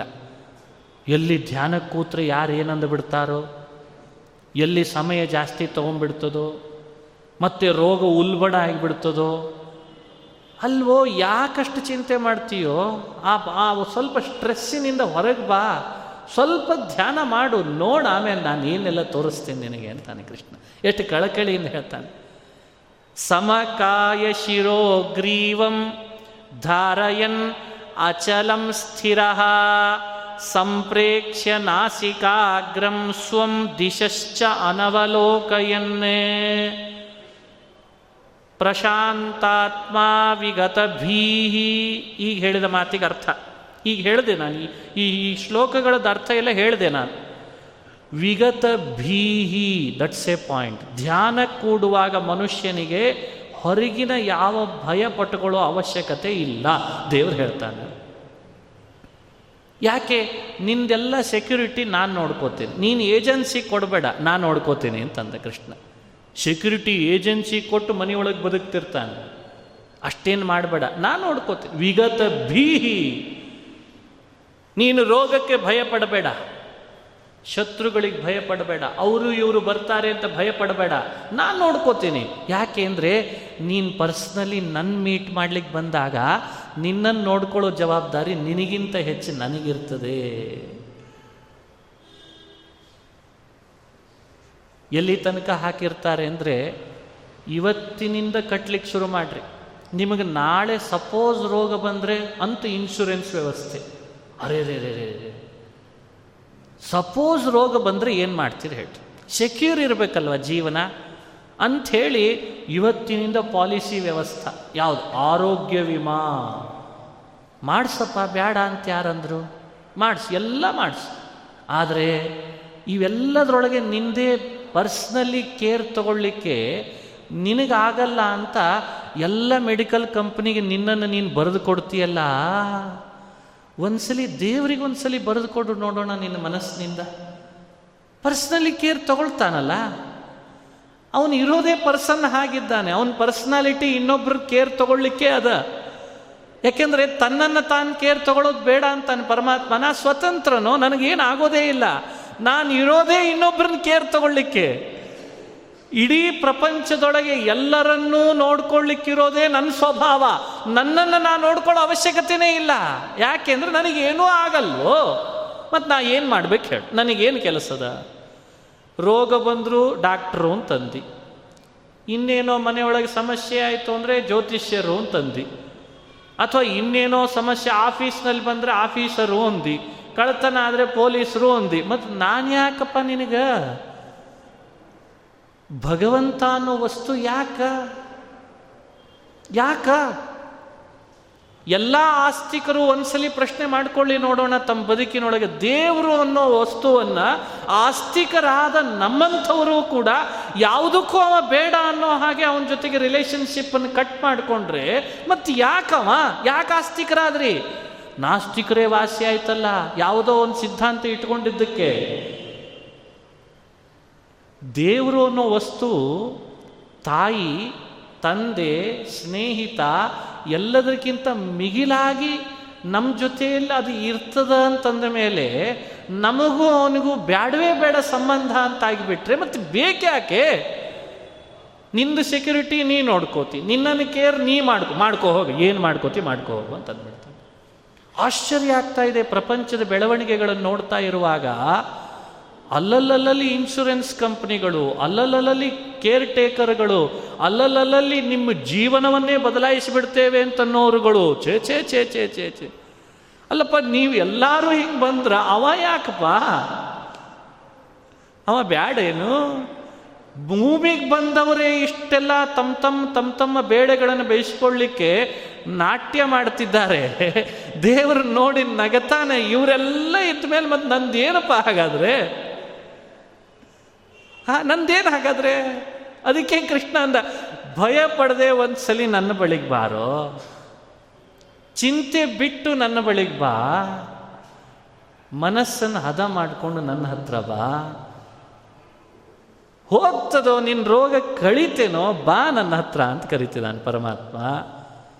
ನಿನಗೆ ಏನು ಮನಸ್ಥಿತಿಗೆ ಆಗಿದೆ, ನಾನು ಆಪರೇಷನ್ ಮಾಡಿ ತೆಗಿತೇನೆ, ಬಾ ನನ್ನ ಹತ್ರ. ಎಷ್ಟು ಚೆನ್ನಾಗಿ ಹೇಳ್ತಾನೆ ಕೃಷ್ಣ. ನಿಲ್ಸ, ಆ ದೇಹ ಚೆನ್ನಾಗಿ ನಿಲ್ಲಿಸು ಒಂದು ಒಂದು ಒತ್ತಟ್ಟಿಗೆ ನಿಲ್ಲಿಸು ಒಂದ್ಸಲಿ ನೋಡ್ತೀನಿ ನಾನು. ಹಡ್ದಾಗ ನಾನು ನಿಲ್ಲಿಸಿದ್ದೆ ಅದನ್ನು. ಈಗ ನಿಲ್ಲಿಸು ನೋಡೋಣ. ಯಾಕಷ್ಟು ಡೊಂಕಾಗಿದೆ ಗೊತ್ತೇನು? ಮನುಷ್ಯ ಧ್ಯಾನದಲ್ಲಿ ಕೂಡಲಿಕ್ಕೆ ಇತ್ತೀಚೆಗೆ ಆಗ್ತಾ ಇಲ್ಲ. ಯಾಕೆ ಹೇಳು? ದೇವರಿಗಿಂತ ದೆವ್ವದ ಜೊತೆಗೆ ಮಾತಾಡಿಸಿ ಮಾತಾಡಿಸಿ ದೇವರು ಕೊಟ್ಟ ದೇಹವನ್ನು ನೆಟ್ಟಿಗೆ ನಿಲ್ಲಿಸ್ಲಿಕ್ಕೂ ಆಗ್ತಾ ಇಲ್ಲ ನೋಡಿ. ಹೆಂಗೆ ಮಾಡಿಬಿಟ್ಟಿದ್ದೇವೆ ನಾವು ಅದನ್ನು ಒಂದ್ಸಲಿ ನೆಟ್ಟಿಗೆ ನಿಲ್ಲಿಸು ಸ್ಟ್ರೈಟಾಗಿ ನಿಲ್ಲಿಸು ನೋಡ್ತೇನೆ. ಕ್ಲಾಸ್ ರೂಮ್ನಲ್ಲಿ ಟೀಚರ್ಸ್ ಹೇಳ್ತಾರೆ, ನೆಟ್ಟಿಗೆ ನಿಂತ್ಕೋ ಅಂತಾರೆ. ದೇವ್ರಂತಾನೆ ಒಂದ್ಸಲಿ ನೆಟ್ಟಿಗೆ ನಿಂತ್ಕೋ, ನೋಡ್ತೇನೆ ನೀನು ಹೇಗಿದ್ದೀಯ ನನ್ನ ಮಗ ಅಂತಾನೆ ಪರಮಾತ್ಮ. ಸಮಕಾಯ ಶಿರೋಗ್ರೀವಂ ಧಾರಯನ್. ಅಳಗಾಡಬೇಡ. ಹೌದು ಅಂತಾನೆ. ಅಲ್ಲೆಲ್ಲ ಕೈಯಲ್ಲಿ ಕೋಲ್ ಇಟ್ಕೊಂಡಿರ್ತಾರೆ ಟೀಚರ್ಸು ಅಳಗಾಡಬೇಡ. ಸರಿಯಾಗಿ ನಿಲ್ಲು. ಒಂದು ಕಾಲ್ ಮೇಲೆ ನಿಲ್ಲು. ಇದೇ ನಿನಗೆ ಪನಿಷ್ಮೆಂಟು ಇಲ್ಲಿ ಪನಿಷ್ಮೆಂಟ್ ಕೊಡಲ್ಲ ದೇವರು. ಅದಕ್ಕೆ ಹಿಂಗೆ ಮಾಡ್ತಿದ್ದಾನೆ ಅನ್ನಿಸ್ತದೆ ಪರಮಾತ್ಮ ಅಂತಾನೆ ಒಂದ್ಸಲಿ ಸ್ಟ್ರೈಟಾಗಿ ನಿಲ್ಲು. ಕುತ್ತಿಗೆ ಅಳಗಾಡಿಸ್ಬೇಡ. ಭಯ ಪಡಬೇಡ. ನೋಡಿದ್ರ? ಉಳಿದು ಟೀಚರ್ಸ್ ಎಲ್ಲ ನಿನಗೆ ಭಯ ಪಡಿಸ್ತಾರೆ, ಕೈಯಲ್ಲಿ ಕೋಲು ಹಿಡಿದು. ನಾನು ಭಯ ಪಡಿಸಲ್ಲ ನಿನಗೆ. ಇದ್ದು ಭಯ ಕಳೀತೇನಪ್ಪ? ಬ್ರಹ್ಮಚಾರ್ಯ ವ್ರತೆ ಸ್ಥಿತ. ಇದು ನೋಡ್ರಿ ಎಷ್ಟು ಚೆನ್ನಾಗಿದೆ ಕೃಷ್ಣನ ಮಾತು. ಧ್ಯಾನ ಕೂಡುವವನಿಗೆ ಬ್ರಹ್ಮಚರ್ಯ ಬಹಳ ಮುಖ್ಯ. ಬ್ರಹ್ಮಚರ್ಯ ಹಾಳಾಯಿತು ಅಂದರೆ ಬ್ರಹ್ಮಚರ್ಯ ಕೆಡಿಸ್ಕೊಂಡ್ವಿ ಅಂದರೆ ಧ್ಯಾನದಲ್ಲಿ ಮತ್ತೆ ಮನಸ್ಸು ಹೊಯ್ದಾಡ್ತದೆ ಎಂಥೆಂಥವರು ಬ್ರಹ್ಮಚರ್ಯ ಹೀನರಾದಾಗ ಅವರವರು ಧ್ಯಾನದಲ್ಲಿ ಪುನಃ ತಮ್ಮನ್ನು ತೊಡಸ್ಕೊಳ್ಳಿ ಕಷ್ಟಪಟ್ಟಿದ್ದಾರೆ. ಹೀಗಾಗಿ ಮನುಷ್ಯ ಬ್ರಹ್ಮಚರ್ಯವನ್ನು ಹೆಣ್ಣಾಗಲಿ ಗಂಡಾಗಲಿ ಇವತ್ತಿನ ಆಕರ್ಷಣೆಯ ಜಗತ್ತಿನೊಳಗೆ ಬಹಳ ಕಳ್ಕೊಳ್ತಾ ಇರೋದು ಯಾವುದು ಅಂದರೆ ಬ್ರಹ್ಮಚರ್ಯ. ಇವತ್ತು ಮನುಷ್ಯನ ನೈಜ ಕಣ್ಣಿನಲ್ಲಿ ದೇವರು ಕೊಟ್ಟ ಕಳೆ ಇಲ್ಲ. ಅಕ್ಯುಪ್ಮೆಂಟ್ಸು ಯಾವುದೋ ಲಿಕ್ವಿಡ್ನಿಂದ ಕಣ್ಣನ್ನು ಹೊಳಪು ಬರೋ ಹಾಗೆ ಮಾಡ್ಕೊಳ್ಳಿಕ್ಕೆ ಹೋಗ್ತಾನೆ. ಆ ಲಿಕ್ವಿಡ್ಡಿನ ಶಕ್ತಿ ಎಷ್ಟೊತ್ತಿರ್ತದೋ ಕಣ್ಣು ಹೊಳಿತಿರ್ತದೆ. ಲಿಕ್ವಿಡ್ ಹೋದ ಕೂಡಲೇ ಕಣ್ಣು ಹಾಗೆ ಮಕಾಳಾಗಿ ಬಿಡ್ತದೆ ಇವತ್ತು ದೇವರು ಸ್ವಾಭಾವಿಕವಾದ ಕಣ್ಣಿನಲ್ಲಿ ಒಂದು ಶಕ್ತಿ ಇಟ್ಟಿದ್ದಾನೆ. ಸ್ವಾಭಾವಿಕವಾದ ಮುಖದಲ್ಲಿ ಒಂದು ಪ್ರಭಾವ ಇಟ್ಟಿದ್ದಾನೆ. ಆ ಮುಖ, ಆ ದೇಹ, ಆ ಮಾತಿನಲ್ಲಿ, ವಾಯ್ಸಿನಲ್ಲಿರುವಂಥ ಶಕ್ತಿ ದೇವರು ಕೊಟ್ಟದ್ದು ಬಹಳ ಅದ್ಭುತ. ಯಾವ ಇನ್ಸ್ಟ್ರೂಮೆಂಟ್ನಲ್ಲೂ ಆ ವಾಯ್ಸ್ ಬರಲಿಕ್ಕೆ ಸಾಧ್ಯ ಇಲ್ಲ. ಅಂಥ ಇನ್ಸ್ಟ್ರೂಮೆಂಟ್ ಒಳಗೊಂದಿಟ್ಟಿದ್ದಾನೆ. ಅದು ಬ್ರಹ್ಮಚರ್ಯ ಸರಿಯಾಗಿ ಕಾಪಾಡಿಕೊಳ್ಳೋವನಿಗೆ ಅವನ ಬಾಡಿ ಮತ್ತು ಅವನ ಮೆಂಟಲಿ ಅವನು ಏನು ಮಾಡ್ತಿರ್ತಾನೆ ಅದೆಲ್ಲ ಆಕರ್ಷಣೆ ಆಗ್ತಿರ್ತದಂತೆ. ಇದು ಎಲ್ಲವೂ ಹೊರಗಿನಿಂದ ತರಬೇಕು ಅಂತೇವೆ ನಾವು. ಬಹಳ ವಿಚಿತ್ರ. ಎಲ್ಲ ಹೊರಗಿನಿಂದ ಬೇಕು ಅಂತೇವೆ ನೋಡ್ರಿ. ಮುಖ ಚಂದ ಕಾಣಿಸ್ಬೇಕಾ? ಹಚ್ಚಗೋ. ಏನು ಸಿಗುತ್ತದೆ ಅದು ಹಚ್ಚಗೋ. ಮುಖ ಎಲ್ಲ ಕೊನೆಗೆ ಬಾವು ಬಂದು ಬಿಡ್ಬೇಕತ್ಲ ಕಡೆಗೆ ಏನು ಸಿಗುತ್ತದೆ ಹಚ್ಚಗೋ. ದೇಹ ಚಂದ ಕಾಣಬೇಕಾ? ಏನು ಸಿಗುತ್ತದೆ ಅಲ್ಲಿ ಹಚ್ಚಗೋ. ಕಣ್ಣು ಸರಿ ಹೋಗ್ಬೇಕಾ? ಏನು ಸಿಗುತ್ತದ ಒಳಗೆ ಹಾಕ್ಕೊಂಬಿಡು. ಹಲ್ಲು ಸರಿ ಮಾಡಬೇಕಾ? ಏನು ಸಿಗುತ್ತದೆ ಅದನ್ನು ಕಿತ್ತಿದ್ನೇನೋ, ತೆಗೆದ್ನೇನೋ, ಹರಿದ್ನೇನೋ. ಚರ್ಮ ಕಿತ್ತಿದ್ನೇನೋ, ಮೂಗು ಕಿತ್ತಿದ್ನೇನೋ, ಅರೆ ಯಾಕಿಂಥ ಮನಸ್ಥಿತಿ ಬರ್ತಿದೆ ಮನುಷ್ಯರಿಗೆ? ಅರೆ ದೇವರು ಚಂದೇ ಇಟ್ಟಿದಾನೋ ನಿನ್ನನ್ನು? ಚೆನ್ನಾಗಿ ಇಟ್ಟಿದ್ದಾನಪ್ಪ ಅತಿ ಮೋಹಕ್ಕೆ ಹೋಗ್ಬೇಡವೋ? ಧ್ಯಾನ ಮನುಷ್ಯನ ದೈಹಿಕ ಸೌಂದರ್ಯವನ್ನು ತಾನಾಗೆ ಒಳಗಿನಿಂದ ಕ್ರಿಯೇಟ್ ಮಾಡ್ತದೆ. ಯಾವುದು ಎತ್ತರ ಇರಬೇಕು, ಯಾವುದು ಪುಷ್ಟವಾಗಿರಬೇಕು, ಯಾವ ಅಂಗಗಳು ಸಣ್ಣ ಇರಬೇಕು, ಯಾವ ಅಂಗ ಮೃದು ಇರಬೇಕು, ಎಲ್ಲ ಮೇಂಟೈನ್ ಮಾಡಲಿಕ್ಕೆ ಒಂದೇ ಉಪಾಯ, ಭಗವಂತನ ಧ್ಯಾನ. ಧ್ಯಾನದಿಂದ ಮನುಷ್ಯನ ದೈಹಿಕವಾದ ಸಕ್ರಿಯತೆ, ಧ್ಯಾನದಿಂದ ಮನುಷ್ಯನ ದೇಹದಲ್ಲಿ ಬೇಕಾದ ಸೌಂದರ್ಯ, ಆಕರ್ಷಣ ಶಕ್ತಿ, ಎಲ್ಲ ದೇವರು ಕ್ರಿಯೇಟ್ ಮಾಡಿಕೊಡ್ತಾನೆ. ಅದಕ್ಕೆ ಧ್ಯಾನಕ್ಕೆ ತೊಡಗುವವನು ಬ್ರಹ್ಮಚರ್ಯವನ್ನು ಕಾಪಾಡಿಕೊಳ್ಳಿ ಅಂತಂದ ಕೃಷ್ಣ. ಹೀಗಾಗಿ ಮನುಷ್ಯ ಅನುಲೇಪಗಳಿಂದ ತನ್ನ ಸೌಂದರ್ಯ ಹೆಚ್ಚಿಸ್ಕೊಳ್ಳೋದು ಅಲ್ಲಪ್ಪ, ಭ್ರಮೆ ಅದು. ಹಿಂದಿನವರೆಲ್ಲ ಮಾತನಾಡುವಾಗ ಅಂತಿದ್ರಂತೆ, ಹಾಕ್ಕೊಂಡ ಬಂಗಾರದ ವ್ಯವಸ್ಥೆ ನೋಡಿ ಎಷ್ಟು ಚೆನ್ನಾಗಿತ್ತು. ಹಿಂದೆಲ್ಲ ಮಾತನಾಡುವಾಗ ಭಾಳ ಚೆನ್ನಾಗಿ ಮಾತಾಡ್ತಾ ಇತ್ತು. ಬಹಳ ಅದ್ಭುತವಾದ ಮಾತು. ಹಿಂದೆ ಒಬ್ಬಳು ಹೆಣ್ಮಗಳು ಬಂದ್ಲಂತೆ. ಬಹಳ ಅದ್ಭುತ. ಅವಳಿಗೆ ಗಂಡ ಬಹಳ ಪ್ರೀತಿಯಿಂದ ಮೂಗಿಗೆ ಒಂದು ಮೂಗುತಿ ಕೊಡಿಸಿದ್ನಂತೆ. ಆ ಮೂಗುತಿ ತುಂಬ ವಜ್ರದ್ದಿತ್ತು, ತುಂಬ ಹೊಳಿತಾ ಇತ್ತು. ಅವಳಿಗೇನೋ ಖುಷಿ, ಊರು ತುಂಬ ಹೇಳ್ಕೊಂಡು ಬಂದ್ಲಂತ. ನನ್ನ ಗಂಡ ನನಗೆ ಮೂಗುತಿ ಕೊಡಿಸಿದ ಅಂತ ಎಲ್ಲ ಕಡೆ ಹೇಳ್ಕೊಂಡು ಬಂದ್ಲು. ವಜ್ರದ್ದು ವಜ್ರದ್ದು ಅಂತ. ಎಲ್ಲರೂ ಅವಳನ್ನು ಹೊಗಳಿದ್ರು ಹೊಗಳಿದ್ರು. ಸ್ವಲ್ಪ ಹಳೇ ಕಾಲದ ಮುದುಕಿ ಹತ್ರ ಹೋಗಿ ತೋರಿಸಿದ್ಲಂತ. ಅವಳು ಸ್ವಲ್ಪ ವಯಸ್ಸಾಗಿತ್ತು, ಅನುಭವಿ ಮುದುಕಿ. ಅವಳ ಹತ್ರ ಹೋದಾಗ ಮೂಗುತಿ ತೋರಿಸಿ ಕೈ ಕೊಟ್ಟು, ಅಜ್ಜಿ ನೋಡಜ್ಜಿ ಹೇಗಿದೆ ನನ್ನ ಗಂಡ ಕೊಡಿಸಿದ್ದು? ಅಂತಂದಂತ ಅಜ್ಜಿ ಹೇಳಿದ್ಲು, ಮೂಗುತಿ ಕೊಡಿಸಿದವನ ಬಗ್ಗೆ ಇಷ್ಟದ, ಮೂಗು ಕೊಟ್ಟವನ ಬಗ್ಗೆ ಯಾವಾಗ ಹೇಳ್ತಿ? ಅಂತಂದಂತ ನಿನಗ ಆ ಮೂಗುತಿ ಇಟ್ಕೊಳ್ಳಿಕ್ಕೆ ಮೂಗೇ ಇರಲಿಲ್ಲ ಅಂದರೆ, ಈ ಮೂಗುತಿಗೆ ಏನು ಬೆಲೆ ಬರ್ತಿತ್ತು?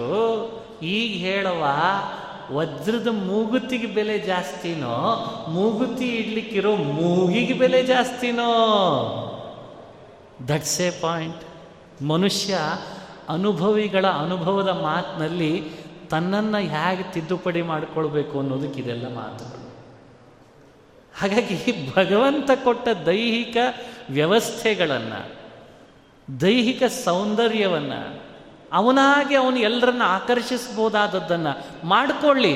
ಮಾಡ್ಕೊಳ್ಳಿಕ್ಕಿರೋ ವಿಧಾನ ಹೊರಗಿನಿಂದ ಅಲ್ಲ, ಒಳಗಿನಿಂದ ಕ್ರಿಯೇಟ್ ಮಾಡಿಕೊಳ್ಳಿ. ಇದನ್ನು ಕೃಷ್ಣ ಹೇಳ್ತಾ ಇದ್ದಾನೆ. ಭಯ ಪಡಬೇಡ ಬ್ರಹ್ಮಚರ್ಯ ಕಾಪಾಡ್ಕೋ, ಮನಸ್ಸನ್ನು ಸ್ಥಿರ ಮಾಡ್ಕೋ, ಶಾಂತನಾಗು, ಸಂಯಮಕ್ಕೆ ತಂದುಕೋ, ನನ್ನನ್ನು ಧ್ಯಾನ ಮಾಡು. ನೀ ಧ್ಯಾನ ಮಾಡಿದ ಹಾಗೆ ಮಾಡಿದ ಹಾಗೆ ನಿನಗೆ ಎಷ್ಟು ನಾನು ಅನುಗ್ರಹ ಮಾಡ್ತೀನಿ, ನೀನು ಅನುಭವಿಸು ಅಂತಂತಾನೆ ಪರಮಾತ್ಮ. ಆ ಧ್ಯಾನ ಯೋಗ ಅನ್ನೋದು ಬಹಳ ಶ್ರೇಷ್ಠವಾದ, ಶ್ರೇಷ್ಠ ಪ್ರಕ್ರಿಯೆ.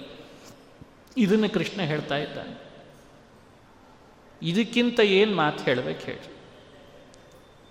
ಹೀಗಾಗಿ ಮನುಷ್ಯ ಅತೀ ದೇಹದ ಮೇಲೆ ಆಸ್ಥೆಗಳನ್ನು ಮಾಡಿಕೊಂಡ್ರೆ ಎಂದೂ ತಾನು ಒಳಗಡೆ ಇಳಿಲಿಕ್ಕೆ ಸಾಧ್ಯ ಇಲ್ಲ. ದೈಹಿಕ ಆಸ್ಥೆ ಬಿಡಬೇಕಾಗ್ತದೆ. ಒಂದು ಹಂತಕ್ಕೆ ಬಿಟ್ಟು ಒಳಗಡೆಯಿಂದ ತಾನು ಪರಮಾತ್ಮನ ಧ್ಯಾನದಲ್ಲಿ ತೊಡಗಿದರೆ ದೇಹ ತಾನಾಗೇ ಸೆಟ್ರೇಟ್ ಆಗಲಿಕ್ಕೆ ಶುರು ಆಗ್ತದೆ. ಕೀ ಪೋರ್ಷನ್ನನ್ನು ಬಿಟ್ಟು ಉಳಿದೆಲ್ಲ ಸರಿ ಮಾಡಿದರೆ ಕೀ ಪೋರ್ಷನ್ ಪರಮಾತ್ಮ ಅನ್ನೋನ ಧ್ಯಾನ ಮಾಡದೆ ಹೋದರೆ ಉಳಿದೆಲ್ಲ ಸರಿ ಮಾಡಿದರೆ ಬಂತೇನು? ಪಾಯಿಂಟ್ ಎಲ್ಲಿದೆ?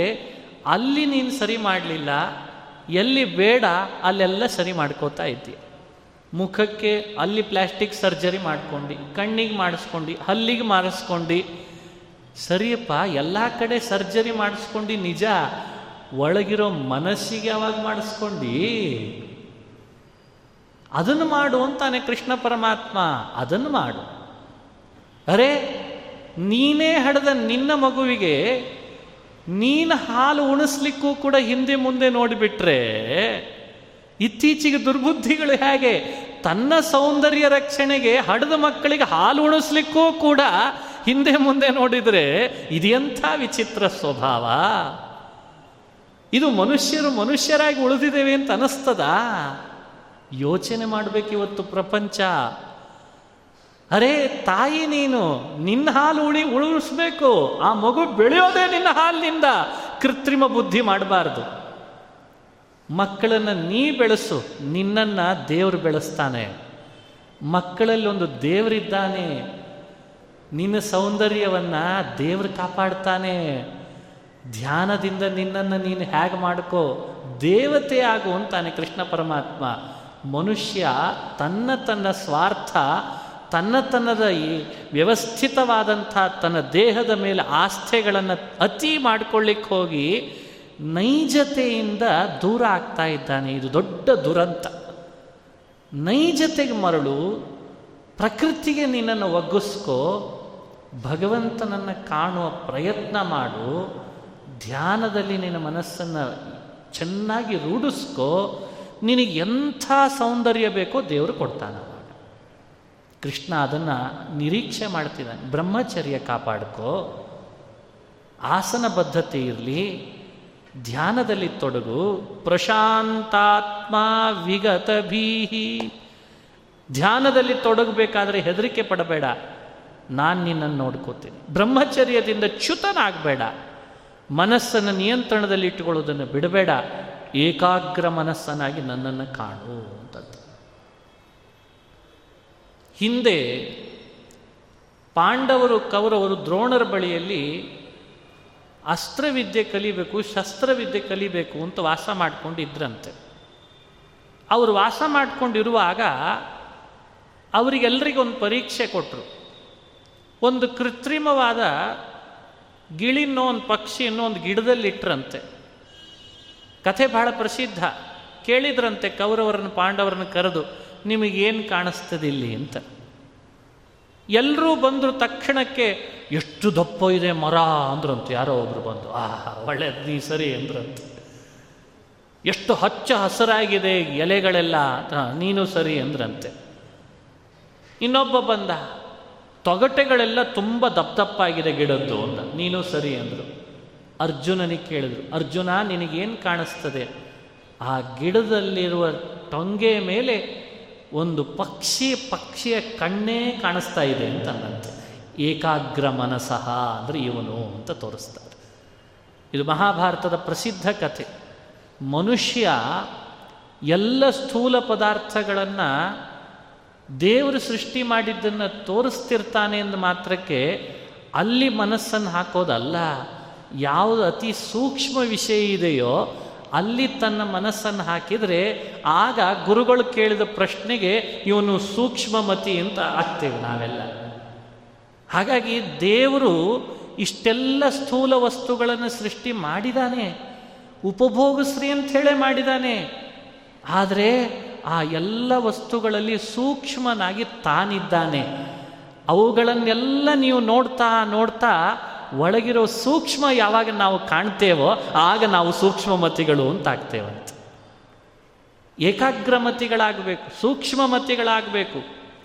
ವಿಶಾಲ ಯೋಚನೆವಂತರಾಗಬೇಕು.